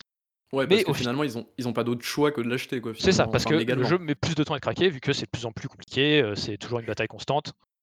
Donc une fois que mais une fois que c'est craqué, c'est craqué. Mais donc des nouveaux, c'est c'est rentable sur le début, mais il y a un moment où les gens qui ne veulent pas qui ne l'auraient pas acheté quoi qu'il arrive, ils vont juste attendre que ça soit craqué. D'accord, OK, donc heu, ouais, vraiment, vous le prenez vraiment pas trop en compte parce que après c'est peut-être parce que vous êtes un éditeur un peu plus gros, mais il y a des petits éditeurs, je me souviens de, c'était Tiny Build, je crois, qui qui parlait bon, c'est c'était pas ce problème-là en particulier, mais ils préféraient, par exemple, que les gens piratent, heu, piratent leurs jeux plutôt que qu'ils achètent des clés, heu, des clés volées sur G2A, tu vois, ce genre Oui, de parce que ça, c'est un autre truc, c'est que c'est des espèces de vieilles clés tombées du camion qui sont rentables pour personne. Et Ah oui, qui d'ailleurs certains certains il y a certains gros problèmes de de G2A et tout qui étaient, heu, qui étaient liés à d'autres trucs illégaux de de trafic humain et tout. Enfin, tu vois, c'est des Ouais, trucs ouais, qu'ils ouais. craignent, hein. ouais, OK. D'ailleurs, est-ce que tu as un avis à ce niveau-là? Enfin, est-ce que déjà vous avez des jeux qui traînent là-dessus? Heu, parmi vos jeux, est-ce que vous en avez Bah, qui traînent sur les mat alors après, quand je dis logiquement, en fait, G2A parce que c'est pas nous, ça, c'est on peut rien y faire. Ouais, mais je veux dire, est-ce Les que clés existent, ça veut dire qu'il y a des il va va y avoir des revendeurs tiers. D'accord, oui, oui, c'est pas faux. Mais du coup, après, ce qui est ce qui craint le plus, c'est pas vraiment G2A en lui-même, c'est vraiment le marketplace de G2A. Heu, s Heu, oui, c'est en fait, alors je connais pas vraiment le sujet, mais c'est la façon dont ils obtiennent les clés, heu, enfin qui qui ça finance derrière et cetera. C'est oui, enfin, après, il y a il y a les problèmes de cartes bleues volées, mais bon, ça, je pense que c'est une infime partie. Il y a il y a vraiment enfin, ça sent un peu bizarre chez eux, donc donc voilà, quoi. c'est Enfin dans le bref, doute, faut mieux s'en tenir éloigné. Après, il y a des il y a des trucs plus sécures que d'autres, évidemment, oui, tu as des revendeurs de clés officiels et tout ça et tout c'est ça, ça. mais OK. Hem, bah, je pense qu'on a fait le tour, à moins que Marc, tu autre chose à nous dire à ce niveau-là? Non, je crois que non, c'est bon. OK. Heu, bah, du coup, je pense qu'on va on va passer à des questions un petit peu plus diverses, un petit peu plus générales. Ouais. Hem, du coup, donc concernant, les budgets, heu, budgets des jeux, alors toi, tu disais que tu étais un petit peu jeune dans le secteur, mais est-ce que tu vois un petit peu, on entend souvent la rengaine de: «Oh les jeux, ça devient de plus en plus cher à produire, tatati tatata». Est-ce que toi, tu le vois? Est-ce que tu le ressens, toi, au quotidien ou pas? Les triple A deviennent de plus en plus chers à produire. D'accord. Le reste, non. D'accord C'est un jeu indé, par exemple, qui vaut, heu, qui valait 100 000 à l'époque, il vaudra toujours 100 000 aujourd'hui, tu vois? Ouais, mais et en plus, je veux dire, heu, non seulement le triple A, mais par exemple, triple A solo, genre parce qu'il y a même plus la rentabilité de se dire derrière, si c'est un jeu multi, Oui. on pourra, le faire vivre, économiquement parlant, quoi. Bah, les triple A solo, ça se débrouille autrement. C'est que, bon, déjà, en général, ça essaie de se rentabiliser à la release. Heu, quand ça marche, tant mieux. Mais derrière, heu, il y a du DLC, de la microtransac, heu, Ouais, voilà, pour survivre, hein. Et puis et surtout les les soldes. Les ah, soldes, ouais. ça marche vachement bien. Ah donc du coup pour vous les soldes, est-ce que c'est bah, c'est une excellente question ça. C'est, inclus dans votre, dans votre plan pardon? Oui d'ailleurs comment ça fonctionne les soldes? Est-ce En que fait, vous c'est dites, Steam qui t'annonce les dates et nous, on dit, heu, ça, on peut le mettre enfin, ils te disent le maximum, je crois, de de réduc et après, Ah toi, tu choisis à peu près ce que tu mets. c'est eux qui décident le maximum de réduction que tu peux Beh, je crois que tu peux tu peux pas enfin, il faudrait que je redemande en vrai, mais je crois que tu peux pas dire genre, heu, 90% de réduction, immédiatement D'accord. et en plus, toi, tu tu es soumis à leur calendrier de soldes. Bien sûr, mais après, heu, bah, si on prend l'exemple de Steam, par exemple, tu peux faire des week-end éditeurs, ce genre de trucs là, ça c'est à Oui. vous de décider ou? Ça, ça se négocie avec Steam. Il y a des gens qui discutent, heu, avec Steam chez nous, heu, pour dire, heu: «Bon bah ç ça ce sera, heu, là, heu, machin week», heu, ça part. D'accord et du coup, est-ce que c'est il y a une forme de stratégie dans le fait de mettre vos jeux en solde, heu? Alors je je prends l'exemple de Bethesda, par exemple, parce que c'est le 1er qui me vient en tête, mais heu, quand Bethesda, ils te mettent, heu, ils te mettent, par exemple, le Dishonored 2 qui est sorti il y a il y a 2 semaines à moins 50 est-ce que c'est une stratégie ça, par exemple, ou Je comment ça pense que fonctionne? c alors s'ils ont fait ça 2 semaines après la release, c'est que le truc s'est vraiment pas vendu. Oui, on bon ça, on c'est un secret pour personne maintenant, mais du coup, est-ce qu'il y a une Mais sorte de les soldes, c'est stratégique, heu, pour vous? oui, mais enfin, pas tout le temps. C'est-à-dire qu'il y a des jeux, ils vont être en solde pendant les soldes. OK, enfin c'est pas on on gère on s'en fout un peu. C'est ça va être en solde parce que parce qu'il y a des soldes. Mais il y en a où on va dire: «Celui-là, il s'est pas super vendu à la release, heu, les prochaines soldes, faut qu'il tombe à 50 heu, pour qu'il se vende» parce que ça dépend des éditeurs, mais nous, on vend beaucoup sur le, sur le temps. Plus que on vend bien à la release évidemment, c'est quand même le but, mais on vend aussi énormément sur le temps. Et votre but, c'est vraiment de faire perdurer perdurer les ventes, pardon et de, heu, bah, de faire en sorte que le jeu soit le plus ren enfin le rentable longtemps devienne rentable au bout d'un moment, en fait. S'il D'accord. pas au début, il faut qu'il devienne au bout d'un moment. Et du coup, est-ce que vous avez des feuilles des feuilles Dans de la mesure du route possible. de de vente? Genre vous dites: «Il faut qu'à tel moment, il soit plus ou moins autour de ces ventes-là», quoi? Par rapport Bah, à ce prix-là, évidemment, j'imagine? ça, c'est peut-être, mais c'est pas j'avoue que c'est moi qui gère, donc je suis pas Genre, par exemple, par pour décider de si on fait une suite ou non, quoi? Comment ça se passe? À quel moment on décide de Heu, ça, en quoi? fait, ça, ça dépend de la signature du contrat à la base. Ah ouais? Ouais, ouais. C'est-à-dire que enfin, ça ça ça peut être aussi, le jeu s'est super bien vendu, on peut réfléchir à une suite, ou alors, heu, on vous signe pour 2 jeux. Je quoi qu'il arrive ou genre, en 2 jeux enfin 1 jeu et plus 1 si jamais on arri on arrive à attendre? Ça dépend du contrat. OK, ouais, donc ça, ça peut vraiment se dé ça C'est je en sais amont, quoi. que nous, à une époque, on faisait, heu, on vous si on vous prend ce projet-là et vous faites aussi le prochain avec nous. C'est le contrat. Et ça peut vous arriver du coup de louper une suite? Enfin, genre par exemple, vous faites le 1er jeu avec le mec et vous avez signé que pour 1 jeu du coup et du coup le développeur va voir après quelqu'un d'autre, qui lui propose plus pour le la suite? Heu, bah, en fait, ça dépend du contrat parce que souvent les contrats te l'éditeur détient, le les la propriété intellectuelle Ouais, de l'œuvre. D'ailleurs, on sait que ça avait posé beaucoup de problèmes entre Sony Bah, et Microsoft parce que Sony était plus, du genre à posséder les droits des jeux qu'ils éditent, alors que Microsoft avait plus tendance à laisser la main, heu, des droits sur le aux développeurs. Notamment ça, Insomniac, qui ouais, grâce à ça chez mais ça c'est pareil, ça dépend du contrat. Il y a des tu peux avoir des contrats où tu où l'éditeur ne détient pas la propriété intellectuelle. C'est ça dépend des projets. Et du coup, quel est quel est l'intérêt, par exemple, du côté éditeur de détenir le l'IP, en fait? C'est, heu, Heu, bah, c'est pour les gros éditeurs alors c'est plus un truc de ouais, de gros éditeurs, c'est que Merchandising, non? c'est que ouais, merchandising? alors, heu, le merchandising et puis, heu, pour les suites ou les dérivés, heu, j les extensions, les les DLC, les machins, heu, si si le studio qui l'a fait, heu, au final, heu, il il se barre ou il meurt, bah, toi, tu as encore la licence. D'accord. Donc c'est Et vraiment si la pour ça licence et a donc, marché, heu heu, tu fais des trucs dessus. OK. Et donc, heu, du coup, heu, toi, de ton point de vue, c'est enfin, je sais pas si tu as un avis là-dessus, mais tu penses que c'est mieux que ça soit l'éditeur qui ait le le l'IP ou le développeur? Bah, moi, j'ai envie de dire d'un point de vue politique, je préférerais que le le créateur garde son IP, si tu veux. Oui. Mais, heu, bon, on est dans on est dans une société capitaliste au bout d'un moment, hein, c'est pas moi qui sûr. décide. Ah, c'est bien le discours d'un mec qui télécharge, là. Ah bah, oui. OK, ça marche. Heu, du coup, concernant autre question, concernant donc là, je te parle un petit peu du futur. Est-ce que tu penses que les temps de développement se rallongent un petit peu? Donc, heu, c'est-à-dire que, heu, bon, là, on va parler plus spécifiquement des triple A. On est passé des triple A de 3 ans. Là, aujourd'hui, il y a des triple A qui sortent, ils ont 5 ou 6 ans de bouteille. Est-ce que tu penses que c'est normal bah, ou FF15, il a 10 ans, hein. ah oui, non, mais à part ceux à part ceux-là, Ouais, mais la Shen la la Shenmue dernière 3 et build, tout. heu, Non, mais build en oui, elle-même, elle a pas 10 ans, quoi. Enfin, genre, heu c'est, hem, bah, les triple A, ils je sais pas, en fait, s'ils vont se rallonger ou pas parce qu'il y a aussi des équipes de plus en plus grosses. Voilà, en fait, c'est soit tu allonges, la durée de de de développement à à capacité égale, soit tu augmentes les capacités de production, quoi. C'est ça les en fonction du budget que tu peux y mettre, enfin, c'est très dépendant. Je sais pas si on peut dire que tout le temps de dev de triple A va augmenter. Mais du coup, Heu, est-ce que ça veut pas dire que inexorablement, le triple A, heu, va devenir de plus en plus destiné à ceux qui ont les très gros moyens, quoi? Enfin, par, heu, évidemment par définition, parce que c'est un triple A, mais je veux dire, côté va pour le développement ou pour l'achat? bah, il faut quand même avoir soit les capacités de gérer un développement qui est très long, soit justement avoir la capacité d'augmenter tes capacités de production. Mais Ah dans mais ce ça a toujours été un truc de riche, hein, de toute façon, ça va ça va rester entre les mains peut-être à la fin de vraiment que 3 éditeurs, quoi. Par exemple, Bah heu J j'aurais dit oui, mais en même temps, des fois, tu as genre des Shadow of Mordor qui sortent un peu de nulle part. C'est un gros triple A et heu, les gars, heu, enfin les les devs, tu vois, ils sortent, ils ont juste réussi à signer avec un gros éditeur. Tu de mémoire, c'était Warner, c'est ça? Ouais, je oui, je sais, Monolith je et que c'est Warner. Ouais. Monolith, je sais même plus, heu, ils a je sais même plus ce qu'ils Monolith, c'est, Fear, je crois, non, il me semble? Oh, d'accord. Je dis pas de Ouais, bêtises. ouais. Oui, bah, d'ailleurs, il y avait y eu justement, as, heu, une polémique sur le fait que c'était le code de Assassin's Creed 2, non? C'était pas eux qui qui avaient eu un sais c'est pas. c'est vrai, ouais. Ils avaient, quelqu'un aurait volé un bout de code de Assassin's Creed 2 et Peut-être. envoyé dans le enfin bon, incroyable. Au final, très bon jeu, mais Ouais.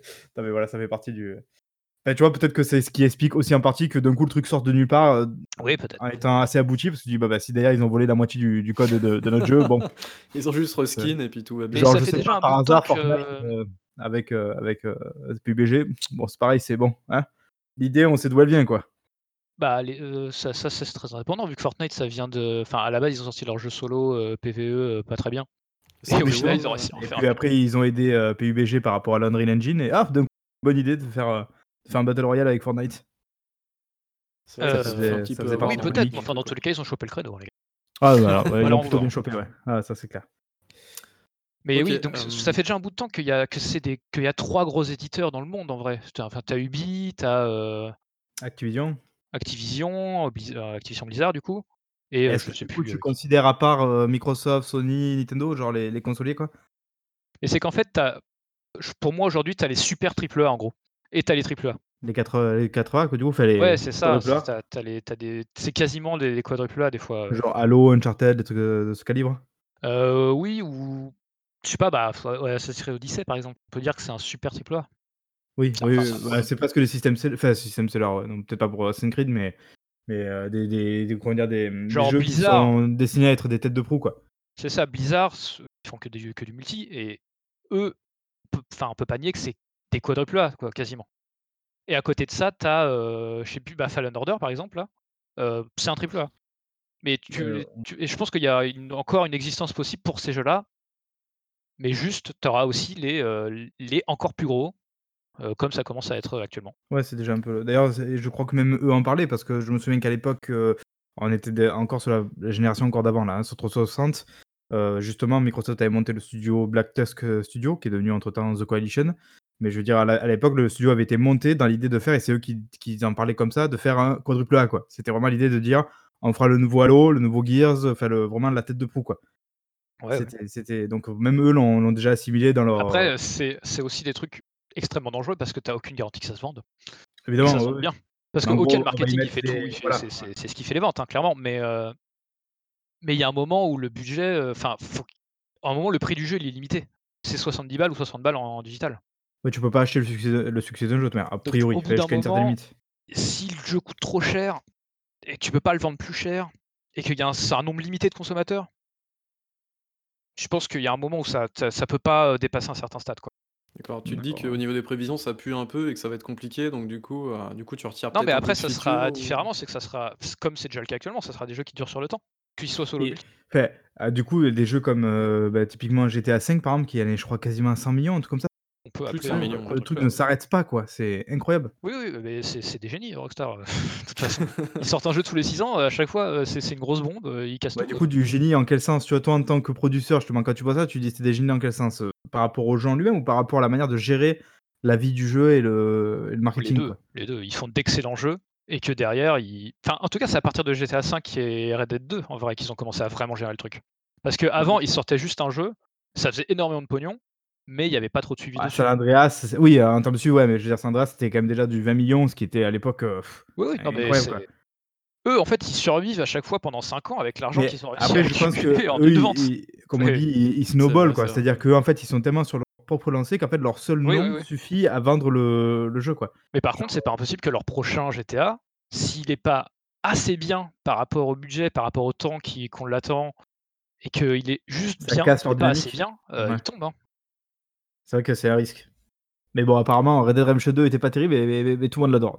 C'est pas grave, Bah, ça continue moi, ça de m'a j'ai essayé, ça m'a gonflé, mais c'est pas mon mais c'est après, d'ailleurs, jeu, on n'en a pas parlé tout à l'heure, mais heu, comment ça enfin si ou alors, je l'ai peut-être loupé, mais comment ça se passe, en termes d'événements d'événements salon? Comment c'est vous qui gérez ça? Genre, la présence de bah, ton jeu sur le salon?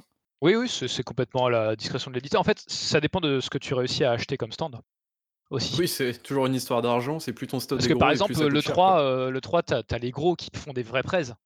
Heu, le Ouais. reste, heu, c'est vous avez vos stands dans des dans des coins et démerdez-vous. Parce que ça coûte un bras, parce que, c'est aussi une question de relation et de et de copinage, voilà.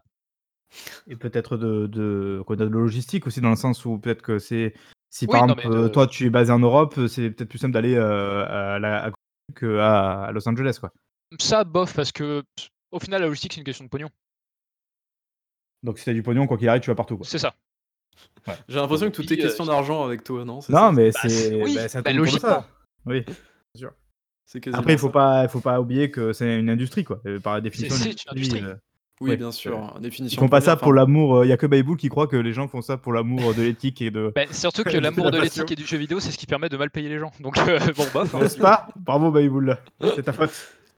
Bref, hem, qu'est-ce que vous pensez du coup enfin, comment vous voyez les futures consoles, heu, alors c'est un petit peu un petit peu bizarre de de parler de de ça comme ça, mais est-ce que vous voyez d'un bon œil le les futures consoles, les nouvelles features annoncées? Quand je parle de nouvelles features, je parle d'un SSD par exemple pour des chargements plus Ah rapides, bah, tant mieux, ouais, heu, carrément. de de plus de puissance, heu, embarqué, du ray tracing et cetera. Qu'est-ce que vous est-ce que vous êtes excité par tout ça, heu, vous en tant qu'éditeur ou pas? Bah, fran franchement, genre le SSD, heu, merci, en fait, juste merci. D'un moment, heu, les les temps de chargement sur console qui durent 10 ans et demi, heu, on n'en pouvait plus, quoi. C'est Et forcément c'est parce que derrière, de côté dev, tu dois optimiser tes temps de chargement, tu dois c'est un coût aussi, hein. Bah, on va Tous dire que le SSD, c'est pas un bon laptop dans le sens où c'est forcément du c'est forcément bien. On peut Oui, pas c'est on peut pas être contre Ça, ça. c'est pas un Par truc qui contre, est négatif. une feature comme celle qu'on pensait pouvoir arriver sur Xbox One, à savoir que la console doit être connectée au moins une fois toutes les 24 heures, est-ce que ça, c'est un truc qui peut être, heu, gênant dans votre processus, quoi? Que la console soit connectée? Ouais. Bah, Bon, tu me diras, le PC, c'est ça déjà moins regarde pas cas trop pour le coup. En fait, ce que ce on peut c'est pas c'est pas un truc qui influe sur le jeu, le fait qu'elle soit connectée ou non, là. Ça influe pas sur le développement quand même? Une manière de développer le jeu? Bah, ce ce cette idée-là particulièrement non. D'autres idées, heu, oui, je sais pas, je sais j'avoue j'ai pas regardé ce qu'ils ont annoncé pour les prochaines consoles précisément. J'ai dû regarder, j'ai oublié. Bon, pour l'instant, ils parlent que de ray tracing, de 4K, heu, Oui, de bah, des 8K, trucs graphiques à la con, bah, voilà, ça en fait, actuellement, par exemple, tu as la 4K, heu, tu as 4K HDR, c'est pas obligatoire à Oui. Ça, c'est la discrétion de enfin, c'est Donc d'ailleurs, hein, nous, ce que ça veut dire, par contre, c'est que si on veut se la péter et se ramener avec un gros jeu, genre, ouais, on a absolument toutes les features possibles, bon, bah, ça prend du temps en plus. Donc plus il y a de features, plus il y a de choses à faire et plus il faut un dev, heu, capable de le faire. Et en corrélation, plus il faut d'argent, évidemment. Plus il faut d'argent. Voilà. Voilà, il revient, évidemment. C'est un petit peu le maître mot. Heu, OK, donc du coup, heu, toi, d'un point de vue éditeur, tu te dis: «Bah, c'est ça va être juste 2 autres plateformes» et du coup, est-ce que tu te dis, d'un autre côté, ça va être chiant parce que les développeurs vont avoir, par exemple, si vous faites un jeu entre 2 générations, Ouais, est-ce que ça, tu dis que ça va être, heu ouais, c'est chiant, OK, Enfin, c'est chiant. d'accord. Ça dépend, en fait, ça dépend de de la facilité de portage, heu, de la PS4 à la PS5, par exemple. D'accord et du coup, au niveau ambition de que ton ça va pas jeu, être trop est-ce compliqué, que est-ce que tu est-ce que toi, tu le vois dans le processus de développement? Enfin, c'est plutôt côté éditeur, mais est-ce que vous le voyez du coup, heu, c'est plus, par exemple, on va prendre l'exemple, de la PS4, est-ce que ça va être plus PS4 vers PS5 ou inversement, ton jeu, tu le développes pour la PS5 et ensuite tu le portes sur PS4? Heu, comment tu vois les choses, toi, ce je pense que ça dépend du moment de la signature du contrat, du du de la création du jeu. D'accord Si et peut-être si des du tu moteur si tu aussi, non? sors, heu, proche de la sortie de la PS5, tu développes pour la PS5 et tu portes pour la PS4, potentiellement et tu es pas obligé, d'ailleurs. Mais là, actuellement, les projets qu'on a signés, par exemple, récemment, on les pense pour PS4.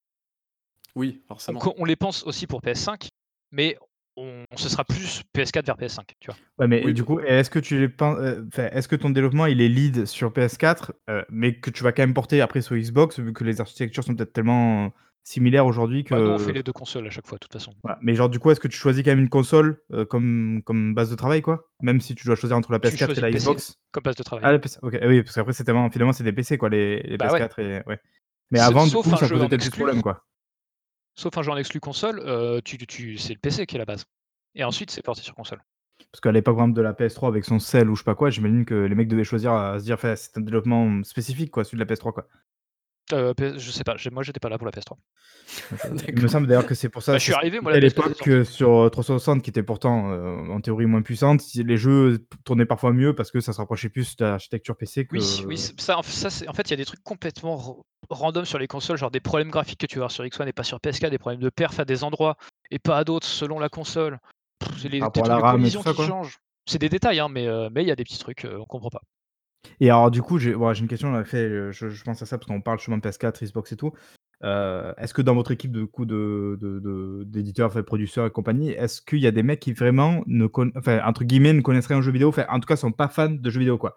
Genre, Heu, heu, bah, il y en a qui jouent peu, ouais, ça oui. ouais, qui sont arrivés peut-être de d'autres, branches à la base Bah, ou n'importe surtout au QA. Au QA, il y a des gens qui qui sont c'est c'est tu plus des gens qui jouent quand même un minimum, mais heu, qui ont pas du tout de connaissances dans le jeu vidéo, ça c'est possible. ah c'est rigolo quoi. Mais A ouais, après c'est le le jeu Mais au vidéo, producteur, c'est tu as intérêt à avoir une connaissance quand même de ce qui se passe. Après, ça veut pas dire que tu es un gros joueur.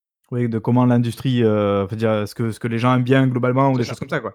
Ouais, Mais c'est ça c'est pas enfin, être un gros joueur ou bien connaître l'industrie ne fait pas de toi un bon producteur ou un bon, heu, machin. oui, c'est enfin, dans tous les cas, heu, c'est Ou pas parce que enfin, tu pas besoin d'avoir le le feu sacré pour, pour travailler Non. dans ce genre d'industrie, quoi. Tu enfin, tu vends du jeu vidéo comme si tu vendais, heu, ton ton kilo de de Mais pâtes, malgré heu, tout, il faut à quand même se Carrefour, quoi. présenter comme étant le mec qui connaît tout. Que sais comme enfin, comme n'importe quel entretien dans une boîte, hein, c'était censé être déjà le mec qui maîtrise tout. Ce qui est C'est ce qui est vrai. faux, mais bon, c'est pareil, tu te vends comme tu peux. Bah, à compétences égales, ils choisiront forcément le mec qui a toutes les consoles et qui joue régulièrement que le gars qui qui joue une fois de temps en temps à Heu, 10 ils bouts sur son prendront le mec qui paye le moins cher surtout, mais ouais. Allez, encore l'argent et merde, c'est bon. non excellent mais en vrai en vrai le jeu vidéo on galère à recruter parce que parce que les salaires ils excellente transition du coup sur l'argent, heu, du coup, comme tu nous le disais, ça paye vraiment pas. Est-ce que c'est si terrible que ça ou enfin? C'est pas si terrible que ça. C'est-à-dire que je pense qu'il y a des il y a des il y a sûrement des secteurs qui payent vraiment moins que nous, mais nous, c'est qu'un programmeur en jeu jeu vidéo, bah, il va juste gagner moins d'argent qu'ailleurs. C'est inévitable. Un graphiste dans le jeu vidéo, il va gagner moins d'argent il y qu'ailleurs, a heu, pas de convention un collective, il des QA dans le trucs jeu vidéo, ça, il va gagner bien moins d'argent qu'un QA web. Heu, si, on a une convention collective, on a on a des des espèces de grilles de salaire, heu. Déjà, c'est une industrie jeune et c'est une industrie où respecter les trucs légaux de collectif, c'est c'est encore en débat. D'accord. Il C'est vraiment il y a plein de l'esprit un trucs peu où, YOLO, quoi, un peu garage, quoi. c'est YOLO complet. Nous nous, il y a plein de trucs où où récemment ça s'est mis à changer, de en regardant dans les conventions, genre: «Mais en fait, ça c'est ça c'est légal ça? Qu'est-ce que qu'est-ce qu'on fait là?» et et du coup ça change et puis on fait: «Bah OK, ça ça» du coup avant en fait ça ne ça ouais, mais du coup, est-ce que genre nous vous, les en tant stagiaires avant ils étaient ça vous droit. arrange pas des fois qu'il y ait pas de que ça soit pas trop rigide les les règles, quoi? Non, ça arrange pas. Non? Ça vous dites pas, du coup, ça vous laisse aussi plus de liberté vis-à-vis de vos relations avec le les développeurs? Heu, bah de de quel, hem, J'ai pas d'exemple précis en tête, mais je me dis, est-ce que, heu, peut-être que finalement avoir une grosse législation ou un syndicat des développeurs, ça vous mettrait pas plus de bâtons dans les roues qu'autre chose, quoi? Je sais pas parce qu'au final, c'est c'est arrangeant pour personne, heu, en tout cas en tant que salarié, tu vois? Personne n'est bien payé, donc personne n'est content. Donc s'il y a une convention pour les développeurs, elle se répercu elle se réperc que waouh, je sais plus le mot. Se répercuter Répercuterait. Mmh. sur le sur le les gens dans les di dans les dans les éditeurs. Donc je pense que ça arrangera tout le monde, hein. Ça ça arrangerait peut-être pas les gens qui donnent du pognon, mais bon, en même temps, c'est leur problème. ça marche, bon. Ouais, c'est OK. sûr, c'est sûr. Heu, je pense qu'on a fait pas mal le tour, on a un petit peu digressé et dernière question que j'avais notée, ton avis sur les abonnements? Heu, donc c'est-à-dire quand je parle d'abonnement, je parle du Xbox Game Pass, du PlayStation Now, tous ces trucs-là, ne serait-ce que, je sais pas, je je name drop des trucs genre le Humble Bundle, ouais. tu vois? Ces trucs comme ça. Heu, est-ce que tu penses selon toi, heu, que c'est idéal pour les jeux un petit peu en bout de course? C'est-à-dire les jeux qui qui ont fini un petit peu de se vendre, voilà, ça fait, heu, 4-5-6-7 mois, heu, qu'ils sont sortis. Il y a des ventes correctes, mais sans plus. Est-ce que tu penses que le fait de les balancer, tu vois, dans des offres à abonnement, ça leur redonne un petit coup de un petit coup de boost et heu, c'est bien pour vous, quoi et pour, heu, le Bah, développeur? en fait, c'est toujours un plus, de toute façon. Heu, c'est genre 7 mois après, il y a y a pas de downside à ça. Si ça si c'est balancé en PS Now et que les gens ils aiment et que ça peut ça prop ça ça va pas, niquer des ventes, concrètement. D'accord, pour vous, c'est Maintenant, tout ça veut pas bénef dire que et c'est des jeux en fin de vie. De genre, heu, je sais plus, heu, Origin là, à un moment, ils avaient leur, heu, dans le Game Pass, tu avais directement BF5 qui venait de sortir, tu vois? oui, alors ça, c'est Donc différent parce ça que ça c'est permet aussi de propulser le l'abonnement. c'est un abonnement de l'éditeur aussi. Mais là, je te parle en Oui, toi en tant qu'éditeur tiers, c'est surtout ça. Parce que ce qu'il faut expliquer aussi, alors je sais pas comment ça marche du côté de chez Sony, mais chez Xbox, je dis, heu, Microsoft pardon, si dis pas de bêtises, en gros, heu, le développeur ou l'éditeur reçoit une somme d'argent contre, heu, la disponibilité de son titre pendant, heu, une durée limitée, par exemple. Donc du coup, tu vois, ça permet aussi, de, de? De remplir les caisses, bah, de l'éditeur ou du développeur, alors que son jeu est déjà bien rentabilisé ça permet, tu vois, d'un petit peu de continuer la rentabilité sur plusieurs mois, voire années et permettre ensuite, bah, de faire entrer des des des fonds, quoi, tout simplement. Bah, peut-être. J'avoue que nous, enfin moi en tout cas je gère pas du tout ça. Donc peut-être que que les jeux enfin j'ai pas trop d'avis là-dessus parce que moi je trouve ça bien, mais je en tant qu'éditeur je m'en occupe pas, que D'accord. Mais personnellement, je trouves ça cool du coup, je pense, ah oui, moi en tant que je trouve ça bien, enfin j'en utilise pas, mais je trouve ça bien. d'accord, OK. Et du coup, est-ce que moi, du coup, peut-être que tu tu nous tu pourras pas nous renseigner là-dessus, mais ça fait partie de vos discussions, par exemple? Genre, est-ce que vous vous dites, heu, par exemple si ça peut être intéressant ça, heu, bah, vous prévoyez votre plan et par exemple, au bout de un an, bah, vous prévoyez de mettre le jeu dans le Game Pass ou dans le PS Now? Est-ce que c'est quelque chose que vous prévoyez ou pas du tout pour l'instant? Bah, je sais pas du tout comment marchent les discussions avec Sony et Microsoft à ce niveau-là. D'accord, OK. Je que donc c'est enfin, tu sais pas. pas si c'est prévu dans les plans dès le départ ou pas, quoi? Je pense que c'est pas prévu dans les plans dès le départ, genre on pense pas à ça. Je pense que D'accord. c'est il y a un moment où ça tombe, où on commence à en discuter, mais c'est pas je pense pas que ce soit prévu de base du tout. OK, d'accord. Heu, bah, je pense qu'on a fait un gros tour. Heu, est-ce que tu as des questions, Marc, encore, Ah, j'ai une toute dernière. Bon là, on rebondit un peu sur le le truc du début, mais heu, donc on a parlé de de de de ton boulot, enfin le boulot de votre équipe aussi, pendant que vous avez vous êtes en plein milieu d'un projet, que vous en avez plusieurs, des choses comme ça.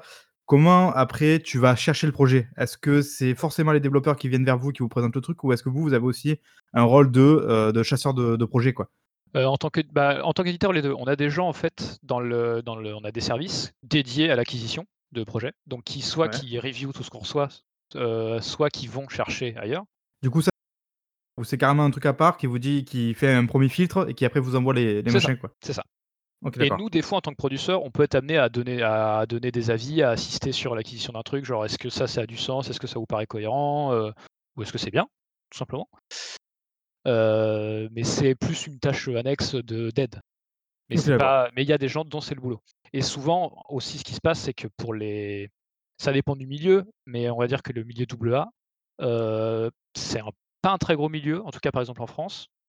Du coup, ça va être des discussions entre directeurs aussi de, des trucs plus privés, plus, Tout le monde se connaît un peu, quoi? ouais, c'est ça, plus, informel. Genre, le développeur, habitué un peu à faire du double A en France, c'est vers qui se tourner si jamais il a besoin de d'éditer Par exemple où, c'était, si les bah, si les les le les 2 directeurs sont potes, au bout d'un moment, heu, le le le jeu il tombe quelque part, quoi. OK, d'accord. Ah ouais, c'est vrai, Mais il y ouais, a quand c'est même plus plus tu grossis, plus tu as un service dédié à, heu, aller chercher et on en reçoit énormément aussi. et Du du coup, coup vous, hem, en tant qu'édi enfin, si jamais tu es éditeur, par exemple, en France, est-ce que tu penses qu'il y a quelconque intérêt à se délocaliser ailleurs? Heu, délocaliser, tu veux dire ta propre boîte ou acquérir Oui, des projets de genre, studios, est-ce que, enfin, genre, par exemple, c'est finalement ce qu'a fait, Ubisoft, c'est-à-dire qu'Ubisoft a commencé en France et puis après ils se sont délocalisés ailleurs, ils ont ouvert un studio, par exemple, Je en sais termes pas de si on peut dire développement. délocaliser, c'est juste qu'ils sont ex étendus, en fait. Ouais, oui, oui, c'est vrai que c'est plus, heu, c'est plus le terme, effectivement, ils ont pas complètement abandonné la France, quoi, mais oui, non, non, non, ils sont clairement non, non, ils sont étendus de ouf, mais heu, bah, en fait, je dans la mesure du possible, je pense que plus tu as de pognon, plus ça a du sens de le faire parce que pour toucher peut-être plus de de Parce monde ou que, heu, parce que les gens, ils sont pas tous en France, donc voilà, faut aller les chercher là où ils sont. Mais je sais pas si quelqu'un peut avoir aujourd'hui une nouvelle posi enfin la position d'Ubi, parce qu'eux, ils se sont installés, ils ont pris le créneau. Est-ce qu'il y a un autre créneau disponible? Je suis Ouais, pas est-ce sûr. que c'est un truc que tu pouvais faire un peu à l'époque et maintenant C'est peut-être, c'est plus fermé quoi Maintenant, c'est quoi? trop sclérosé, je pense. Mmh. Et genre, est-ce qu'aussi j'avais une question un peu un peu annexe. Est-ce que toi, du coup, en tant que producteur, quand tu joues un jeu, tu repères des choses que nous on verrait pas, quoi? Genre, est-ce que tu dis: «Ah ça moi, si si ça avait été moi aux commandes, heu, j'aurais peut-être pas j'aurais pas orienté le truc comme ça, j'aurais pas fait» même en termes de marketing peut-être, oui, oui, mais? En fait, ça, à partir du moment où tu fais des études de game design ou que tu réfléchis un peu, tu Tu vois déjà autre Tu chose, quoi? commences à à avoir un avis, différent de juste, appréciation. Mais faut quand même garder, tu vois, un esprit joueur de, heu, p Et ouais, juste, sinon je tu te m'amuse, flingues, c'est heu, cool. ouais, tu t'amuses plus, quoi. Mmh. Bah, et puis aussi ça permet de savoir ce que de sur quoi tu t'amuses et pourquoi tu t'amuses. C'est juste que le Ah, voilà, le pourquoi, c'est ça qui devient un travail, en fait. OK, d'accord. Ah, c'est ouais, ouais, c'est Et intéressant. heu, mais par contre, moi, ce que je me rends compte, c'est quand je vois des trailers ou des trucs de des trailers gameplay, je peux commencer à déterminer un peu le budget, un peu est-ce que c'est galère? Est-ce qu'ils en chient? Est-ce que, tu vois, il y a des problèmes est-ce qu'il bullshit aussi, des fois tu dis ça? Est-ce qu'ils que là, genre complètement? tu vois le truc, tu dis: «Ça c'est pas possible», genre, c'est impossible que ça soit comme ça, quoi? Et tu peux tu peux voir, un peu des stratégies market genre Fallen Order, les premiers trailers, et les pro le premier truc de gameplay, ça avait pas l'air bien du tout. Ah, on est d'accord, voilà, parce que moi, j'ai je suis Ça vachement avait étonné de vraiment voir les pas l'air retours bien. jeu. Alors je l'ai, j'ai pas encore joué, Ah hein, non, mais ça m'a beaucoup étonné, moi, à la Et sortie. pourtant, on voit les premiers trailers, je me dis: «Mais mais tout le monde, se mettait d'accord en mode, heu, ça a pas l'air, Ça a cool, pas en l'air fait, bien quoi». du tout. Alors Ça du coup, ça tu avait toi, tu l'air, penses que ça a été heu, mal vendu, quoi? Ça a été mal, ça a été très mal vendu. Je pense que le le trailer de gameplay là de de 18 minutes sur, sur Kashyyyk, il était extrêmement mal montré, c'était super lent, il Attends, montrait les vieux pouvoirs Kashi pourris et tout. Kashyyyk, c'est la planète des Wookiees, on est Ouais. d'accord? On est d'accord que les Wookiees sont Ils dégueulasses dans le sont jeu? dégueulasses, c'est incroyable. Non, mais c'est fou parce que tout le reste du jeu est super beau. Ah Ouais. à ce point-là? Enfin, moi, j'ai pas encore joué, Beh, mais d'accord, à ce franchement, point-là, quoi? heu, OK. franche non, mais c'est un super jeu. C'est moi, je je justement, j'ai vu les les retours à la sortie et je me suis dit: «Bah, merde, attendez, c'est un bon jeu, en fait» et heu, bah, c'est un super jeu. Hop et du coup, direction. Pirate Bay et c'est parti, quoi, c'est ça? C'est franchement, moi, je vous le conseille. Je vous conseille d'aller sur Pirate Bay, de le récupérer. Bah, de faire, voilà, chacun est libre. Mais oui, il a il a il était il a été très mal vendu. Donc ce genre de truc là, moi, je commençais à le à le voir aujourd'hui et à et à Mais du coup, à du moins me coup, faire est-ce que tu avoir, en fait. Est-ce que tu es capable, avec les trailers que tu avais vus de Fallen Order, de te dire: «Non, en fait, c'est mieux que ce que ça a l'air»? Genre, enfin, genre, est-ce que tu es capable de te dire: «C'est juste parce que c'est mal vendu» et tu vois, déjà Oui, de repérer que le jeu a un potentiel plus plus intéressant que ce qu'on montre, quoi? Heu, bah, ça dépend du ça dépend du trailer parce que c'est ça dépend de ce qu'ils ré réussissent à à montrer ou à laisser passer sans faire exprès. Genre le trai le trailer de Fallen Order, il te montrait un truc très lent, tu donnais un coup de sabre laser, ensuite tu utilisais ton vieux pouvoir, ça c'était pas il y avait aucun dynamisme. Du coup, comme ils ont pas montré de moment où il y avait vraiment de dynamisme, bah, tu c'était difficile de terminer le potentiel et surtout qu'ils ont montré un moment et en plus que je trouve, Kashyyyk étant la la moins bonne planète du du jeu. Ah, Donc bah, ah, ils là là, quand tu dis les ça, ça fait penser à à ce ce que reproche beaucoup justement Baby Bull, notamment en présentation de Doom, où il estime toujours que c'est très mal vendu parce que c'est pas m démontré comme un fast FPS et que les mecs font pas des perfs de ouf quand ils démontent le jeu. Mais du coup, est-ce que justement, moi je lui dis tout le temps, je dis: «Non, mais tu comprends bien que dans un trailer ou dans une démonstration, tu peux pas non plus justement mettre le jeu en mode full fast FPS où tu comprends rien à ce que tu vois à l'écran. C'est faut pas une aussi question montrer les de mécaniques du jeu, quoi». non, mais c'est pas une question de fast full FPS ou regarde, heu, Dishonored, prenons l'exemple de Dishonored 2.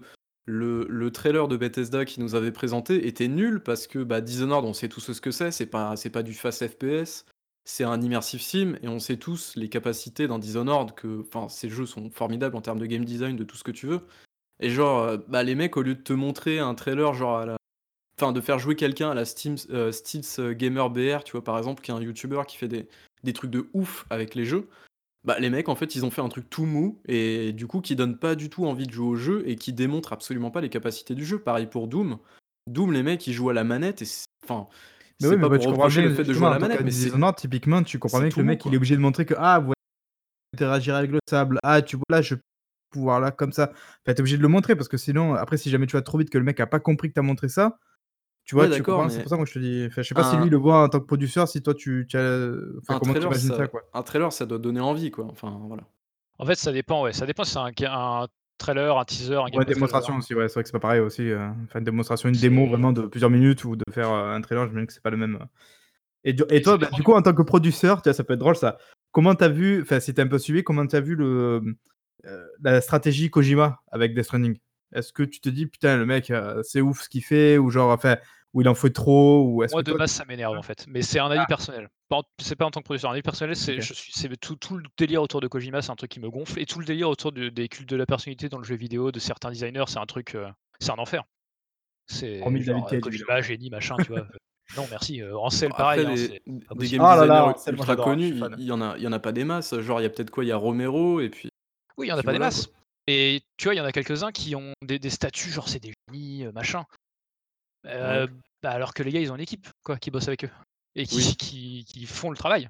Bah, Parce c'est que qu'après quand tu es tu quand tu es le le Oui, le mais le chef du truc, tu es pas tu es pas tu le mec peux plus investi, remplacer l'équipe, mais tu peux pas remplacer le créateur. Tu vois ce que je veux dire? Ça ouh, dépend. attention, terrain glissant, hein. En Non, mais si. je pense, un un Kojima, tu le remplaces pas, c'est ça le truc. Moi, je suis d'accord avec tu l'idée de dire que c'est pas son jeu à lui qui a les équipes, mais je veux dire, lui, il peut remplacer les développeurs. Eux, par contre, les développeurs, on peut pas remplacer de ouais, mais en fait, ça alors ça va dépendre de la structure de de pouvoir interne, mais normalement, heu, les mecs les quelques les autres, heu, dirigeants d'équipe, ils ont un énorme pouvoir de décision, normalement. Mais on est d'accord, enfin, après, c'est peut-être un cas très spécifique à Kojima. Ce que je dis, c'est que Kojima fait peut-être aussi plus que pas mal de de de personnes, heu, avec son statut, dans l'industrie. C'est-à-dire que lui, il s'occupe même des fois du montage, de des trailers, des trucs comme ça Ouais, je pense que c'est que, beaucoup de marketing ça, en vrai. Tu penses? Moi, Bah, enfin, c'est on sait qu'il aime ça, hein, Koji Kojima. Après, heu, je je pense quand même que sûrement à l'époque, tu le vois? pas, Sur les premiers, heu, les premiers, heu, Metal Gear, il te fait faire plein de trucs. Non, mais même encore aujourd'hui, mais je pense que parce que ça lui plaît. Enfin après, je sais pas, ça logiquement, il peut plus, personnel, en mais fait. Parce que si Il a le faisait, ce serait juste un parasite. ouais, genre il ralentirait tout le monde. Non, laisse-moi faire mon trailer. Aujourd'hui, les mecs, les les les dirigeants qui viennent et qui s'investissent à fond dans le dev et qui veulent faire plein de trucs, genre les David Cage, donc de Ah! Dream, David, oui. et bah, c'est des gros parasites. C'est inévitablement des gros parasites. Ah mais moi je l'avais repéré ce parasite, ça fait longtemps que je le dis, personne lui, en plus, c'est juste, heu, un énorme salopard, mais c'est un autre sujet. Ah, ça c'était ça je veux parler en off par contre, y a pas de souci. D'accord, bon non, OK. d'accord, mais c'est Mais les intéressant de de Kojima, les voir, c'est que des c'est des gens, en fait, à qui on a accordé énormément de pouvoir et qui, par conséquent, coûtent énormément d'argent. Mais est-ce que enfin, est-ce que du coup quand même, heu, on peut admettre que peut-être qu'ils ont ce pouvoir-là parce que, heu, ils ont fait en sorte d'avoir ce pouvoir-là? Enfin genre je veux dire à un moment donné les mecs ont quand même fait des jeux, en tout cas ils sont à l'origine de jeux qui ont marqué l'industrie quoi. Oui, Et non, et bah, pas qu'un seul en général, hein, hein. je dis pas je dis pas l'inverse, hein, ils ont fait des bonnes choses. Genre, heu, Michel Ancel par exemple pour prendre lui, bon après c'est pas non plus, de la stature de Kojima, mais je veux dire Michel Ancel a quand même fait plusieurs jeux qui ont marqué l'industrie quoi. Ils ont fait des bonnes choses, mais aujourd'hui mais tu as eu plein d'autres trucs qui étaient très bien et dont le créateur est pas spécialement, tu vois? Il y a d'autres trucs qui ont marqué l'industrie, qui sont qui sont géniaux, qui sont incroyables. Ah ouais, c'est c'est sûr, c'est sûr, mais dire ouais, c'est vrai qu'il faut se demander à quel moment tu arrives à C'est ce juste ce qu'eux, ils ont niveau de réussi à vendre leur quoi. image marketing en plus, quoi. Mais après dans le cas de Michel Ancel, c'est drôle parce que j'ai lu il y a pas longtemps justement sa biographie et je voyais que lui-même disait que par exemple quand il a reçu la la distinction, je sais plus, c'était chevalier des arts et des lettres, y a Ouais, un ouais. truc de ce genre-là. Oui, Il ça disait: «Bah, quand moi je me retrouvais d'un coup face à à côté de Miyamoto», je crois qu'il y avait aussi Frédéric oui, oui, Reynal, oui. il disait: «Je comprenais pas ce que je faisais là quoi». Il disait: «Pour moi, heu, d'ailleurs pourquoi est-ce qu'il y avait pas, ah putain j'oublie toujours son nom, celui qui a fait, ah j'ai en plus son bouquin, Eric, heu, Chahi? Non, Eric ouais, Chahi, Eric ouais. heu, c'est ça voilà, Eric Chahi, «Je comprends pas pourquoi lui il est pas là». Enfin tu vois, lui-même je pense, heu, estime qu'en fait lui c'est juste un un hippie presque et il se dit: «Bah, qu'est-ce que je fous là? Enfin moi je suis bien de mon côté, heu, laissez-moi tranquille quoi». Genre, même si évidemment je pense que comme tout le monde tu dois être content d'être considéré comme un un créateur parce que quelque part tu te dis aussi peut-être que c'est bête, mais peut-être qu'on a besoin de passer par là pour, heu, estimer le jeu vidéo, tu vois? Peut-être qu'on a besoin de aussi d'avoir comme dans le cinéma, il y a des réalisateurs très forts, Mais en fait, des personnalités, c'est a là le point qui est intéressant, c'est que pour moi le le le jeu vidéo, c'est un truc tellement qui demande tellement de de gens, d'équipes et de travail différents, que la vision de créateur, elle est beaucoup plus noyée que dans le cinéma où c'est où c'est le réal. ouais, mais certains te diront aussi qu'il y a le directeur de la photo, te diront, Oui, mais on reste sur un art de l'image. Le jeu vidéo, tu es sur un une agrégation d'art, donc ouais, tu peux pas ouais. tout définir, en fait. Ouais, tu peux pas tu peux pas tout balayer le travail de tout le monde par une seule, heu, une seule personne pas qui juste colle sa vision. gueule sur le la jaquette du jeu. C'est pas possible. Tu peux avoir une vision story, une vision design, une vision, heu, gameplay, une vision, heu, art visuel et cetera. Mais tu peux pas, avoir un truc, global et unique et t'occuper de tout. Bah, quelque Sauf part Naughty Dog, Sauf ils si ont tu fais ton réussi petit jeu solo à toi, toi. Naughty Dog, ils ont réussi à avoir finalement ou même Rockstar d'ailleurs, ils ont réussi à être plus un studio que des personnes, même si avec Naughty Dog, avec Druckmann et pour ouais, ouais, ouais. Australie, ça a tendance un peu à bouger. Mais je veux Mais dire, Bethesda Rockstar, finalement, les gens connaissent Rockstar pour Rockstar, mais très peu sont capables de dire qui est à la tête de Rockstar actuellement, quoi. Non, mais c'est ça et puis ou Bethesda avec, Aussi, ouais. ou Oh, Skyrim Bethesda, ou ouais. Bah, C'est tu vrai. as tu as tu as vite fait Todd Howard, mais heu, on sait personne ne considère que c'est lui le créateur et le génie. Non, non, c'est surtout pas un génie. Ça, je pense qu'on est tous d'accord. Ouais, non, c'est c'est vrai, c'est c'est une discussion vachement intéressante. Ça, Mais c'est c'est peut-être c'est un débat constant que j'ai tout le t j'ai souvent avec des gens aussi, hein, sur le le côté, heu, heu, waouh, les Ansel, les machins, qui tu Mais vois? est-ce que toi, du coup, en tant que producteur, quand tu vois des fois des équipes de développement, est-ce que tu vois des mecs qui essayent d'être plus qu'un développeur, tu vois? Est-ce que tu vois des mecs qui essaient de tirer un peu la couverture vers eux en disant: «Tu as vu, ça c'est mon truc, heu, non ouais, mais il y c'est en a moi il y qui en a à il y en ça»? a il y en a des grosses têtes. Ah, c'est rigolo ça quand même. Il y en a, mais heu, bon, ils restent à leur échelle quand même, hein. Mais hem, mais oui, il y en a qui sont, heu, ça c'est mon scénar, ça c'est mon, heu, c'est mon gameplay, heu, je sais c'est c'est mieux, je sais que ça marche, arrêtez de m'emmerder. OK, bon, Mais bon, ceux-là en général, ils durent ils on reste moins avec eux. Ah, D'accord, vous avez vos de toute façon, s'ils sont si au bout d'un moment c'est trop insupportable de bosser avec, il y a un moment où ça passe plus, hein. Ça t'est arrivé ça? Genre ça t'est arrivé sur un développement de jeu, genre, dire: «Bon, par par lui, genre désolé on peut plus passer par lui, on va on regarde avec d'autres mecs, heu, du studio quoi»? Heu, ouais, des des des développements conflictuels, il y en a plein. Ah putain, ça plein. dépend des, ça dépend des studios, hein, toujours, mais ouais, ouais, il y en a, il y en a qui se passent très mal, il y en a qui où, heu, tu peux ça ça arrive plus à se parler, ah ouais, genre, tu finalement le jeu il release et après tu dis: «Bon les gars, chacun prend son chemin maintenant, on arrête de bosser ensemble quoi». heu, bah, tu as tu sais, tu as toujours un minimum de courtoisie et de cordialité parce qu'on est dans un milieu pro. Oui, c'est sûr. Mais Mmh. heu, mais heu, ça ça oui, ça ça peut être tendu. Ça peut être tendu selon le les les les gens. OK. Mais, c'est- mais les gens, que, qu'ils soient à l'éditeur ou qu'ils soient chez le dev, hein, tu sais, tu peux avoir des, des cons dans les deux cas. hein. D'accord. Bon, du coup, bah, je te laisse. Je crois qu'on a fait le tour là, non? Ouais, je pense qu'on a fait un gros tour. Si j'avais une dernière, dernière question, la DRDDR, comme on l'appelle, euh, est-ce que vous avez une, une sorte de. Alors, est-ce que en gros, vous, vous sélectionnez les projets en fonction de votre ligne éditoriale? Est-ce que c'est quelque chose que vous faites ou pas du tout? Euh, non, nous, c'est en fonction du budget plus. On n'a pas vraiment de D'accord. ligne éditoriale, en fait. Ouais, vous êtes, vous êtes Enfin, pas. un- ligne euh, créative. D'accord, vous êtes pas comme sur un. Je sais pas, je, je- je sais pas, un Devolver par exemple, où eux, ils ont des, un type de jeu bien spécifique. et Oui, ils se non, eux, disent, ils bah, restent sur le jeu euh, indé. euh, un dé un peu électro, machin, machin, ça. ou très très bizarre et tout. Ok, ça marche. Et est-ce que des fois vous faites des, des réunions euh, genre de début d'année ou genre de. Parce que j'imagine que vous devez aussi prévoir peut-être une, stratégie globale sur, euh, sur un long terme. Est-ce qu'il n'y a pas des moments où on dit allez, on essaie d'avoir, de prendre un peu plus d'ampleur, on essaie d'aller plus vers quelque chose d'ambitieux? Ah si, si, si. Mais alors ça, c'est pas. Moi, j'y participe pas parce que je, Oui, je suis pas ouais, dans ouais. ce. Mais je dirais, est-ce que toi tu reçois après du coup des consignes vis-à-vis de ça quoi? Bah, c'est plutôt que tu reçois des projets vis-à-vis de ça. Ou alors en fait c'est le moment où ils vont te virer pour prendre un mec plus compétent, non? Non, mais c'est c'est une question de, de ce que tu reçois comme projet après. C'est effectivement la stratégie va décider de qu'est-ce qu'on essaie d'acquérir comme projet, à quel point on essaie de se développer, à quel point on a, on a le budget pour, euh, est-ce qu'il faut recruter des gens, etc. Mais ça, c'est Est-ce que c'est déjà arrivé d'avoir un projet qui a été revu à la baisse en arrivant chez vous? Enfin, genre, tu un truc qui, à la base, le mec euh, espérait, enfin, les développeurs espéraient avoir euh, un gros budget, un gros éditeur, et puis finalement, vu qu'il n'arrive pas à trouver, il se dit bon, je vais voir un peu plus petit et passer euh, Euh, chez des mecs qui ont moins de moyens ou. Je peux pas te dire un vrai oui, mais certainement. Ouais, pas du sans tout avoir la improbable. certitude. ouais. Parce que, dès- en fait, nous, de toute façon, on leur dit on peut vous fournir ça comme budget, après ils disent oui, non. Ouais, Enfin, d'accord. eux, ils, ils demandent un et- budget et nous, on leur dit euh, on peut faire ça. ouais, et du coup, ils peuvent estimer si, bon, Donc ok, ça, avec si on peut faire baisse, quelque chose, quoi. Ok. D'accord, bah, merci en tout cas.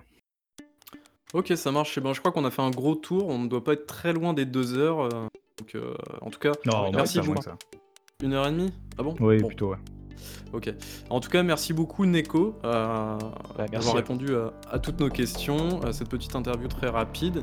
Euh, donc tu es producteur, voilà. Donc euh, j'espère que vous connaissez un petit peu mieux ce métier qui est un petit peu méconnu, on va dire, du grand public. Et en tout cas, c'était passionnant. Je te remercie beaucoup. Euh, merci à toi, Marc, du coup, pour tes interventions, comme d'habitude. Merci. De rien.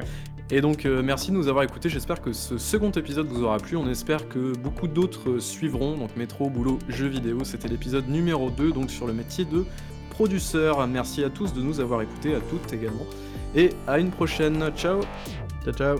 Ciao.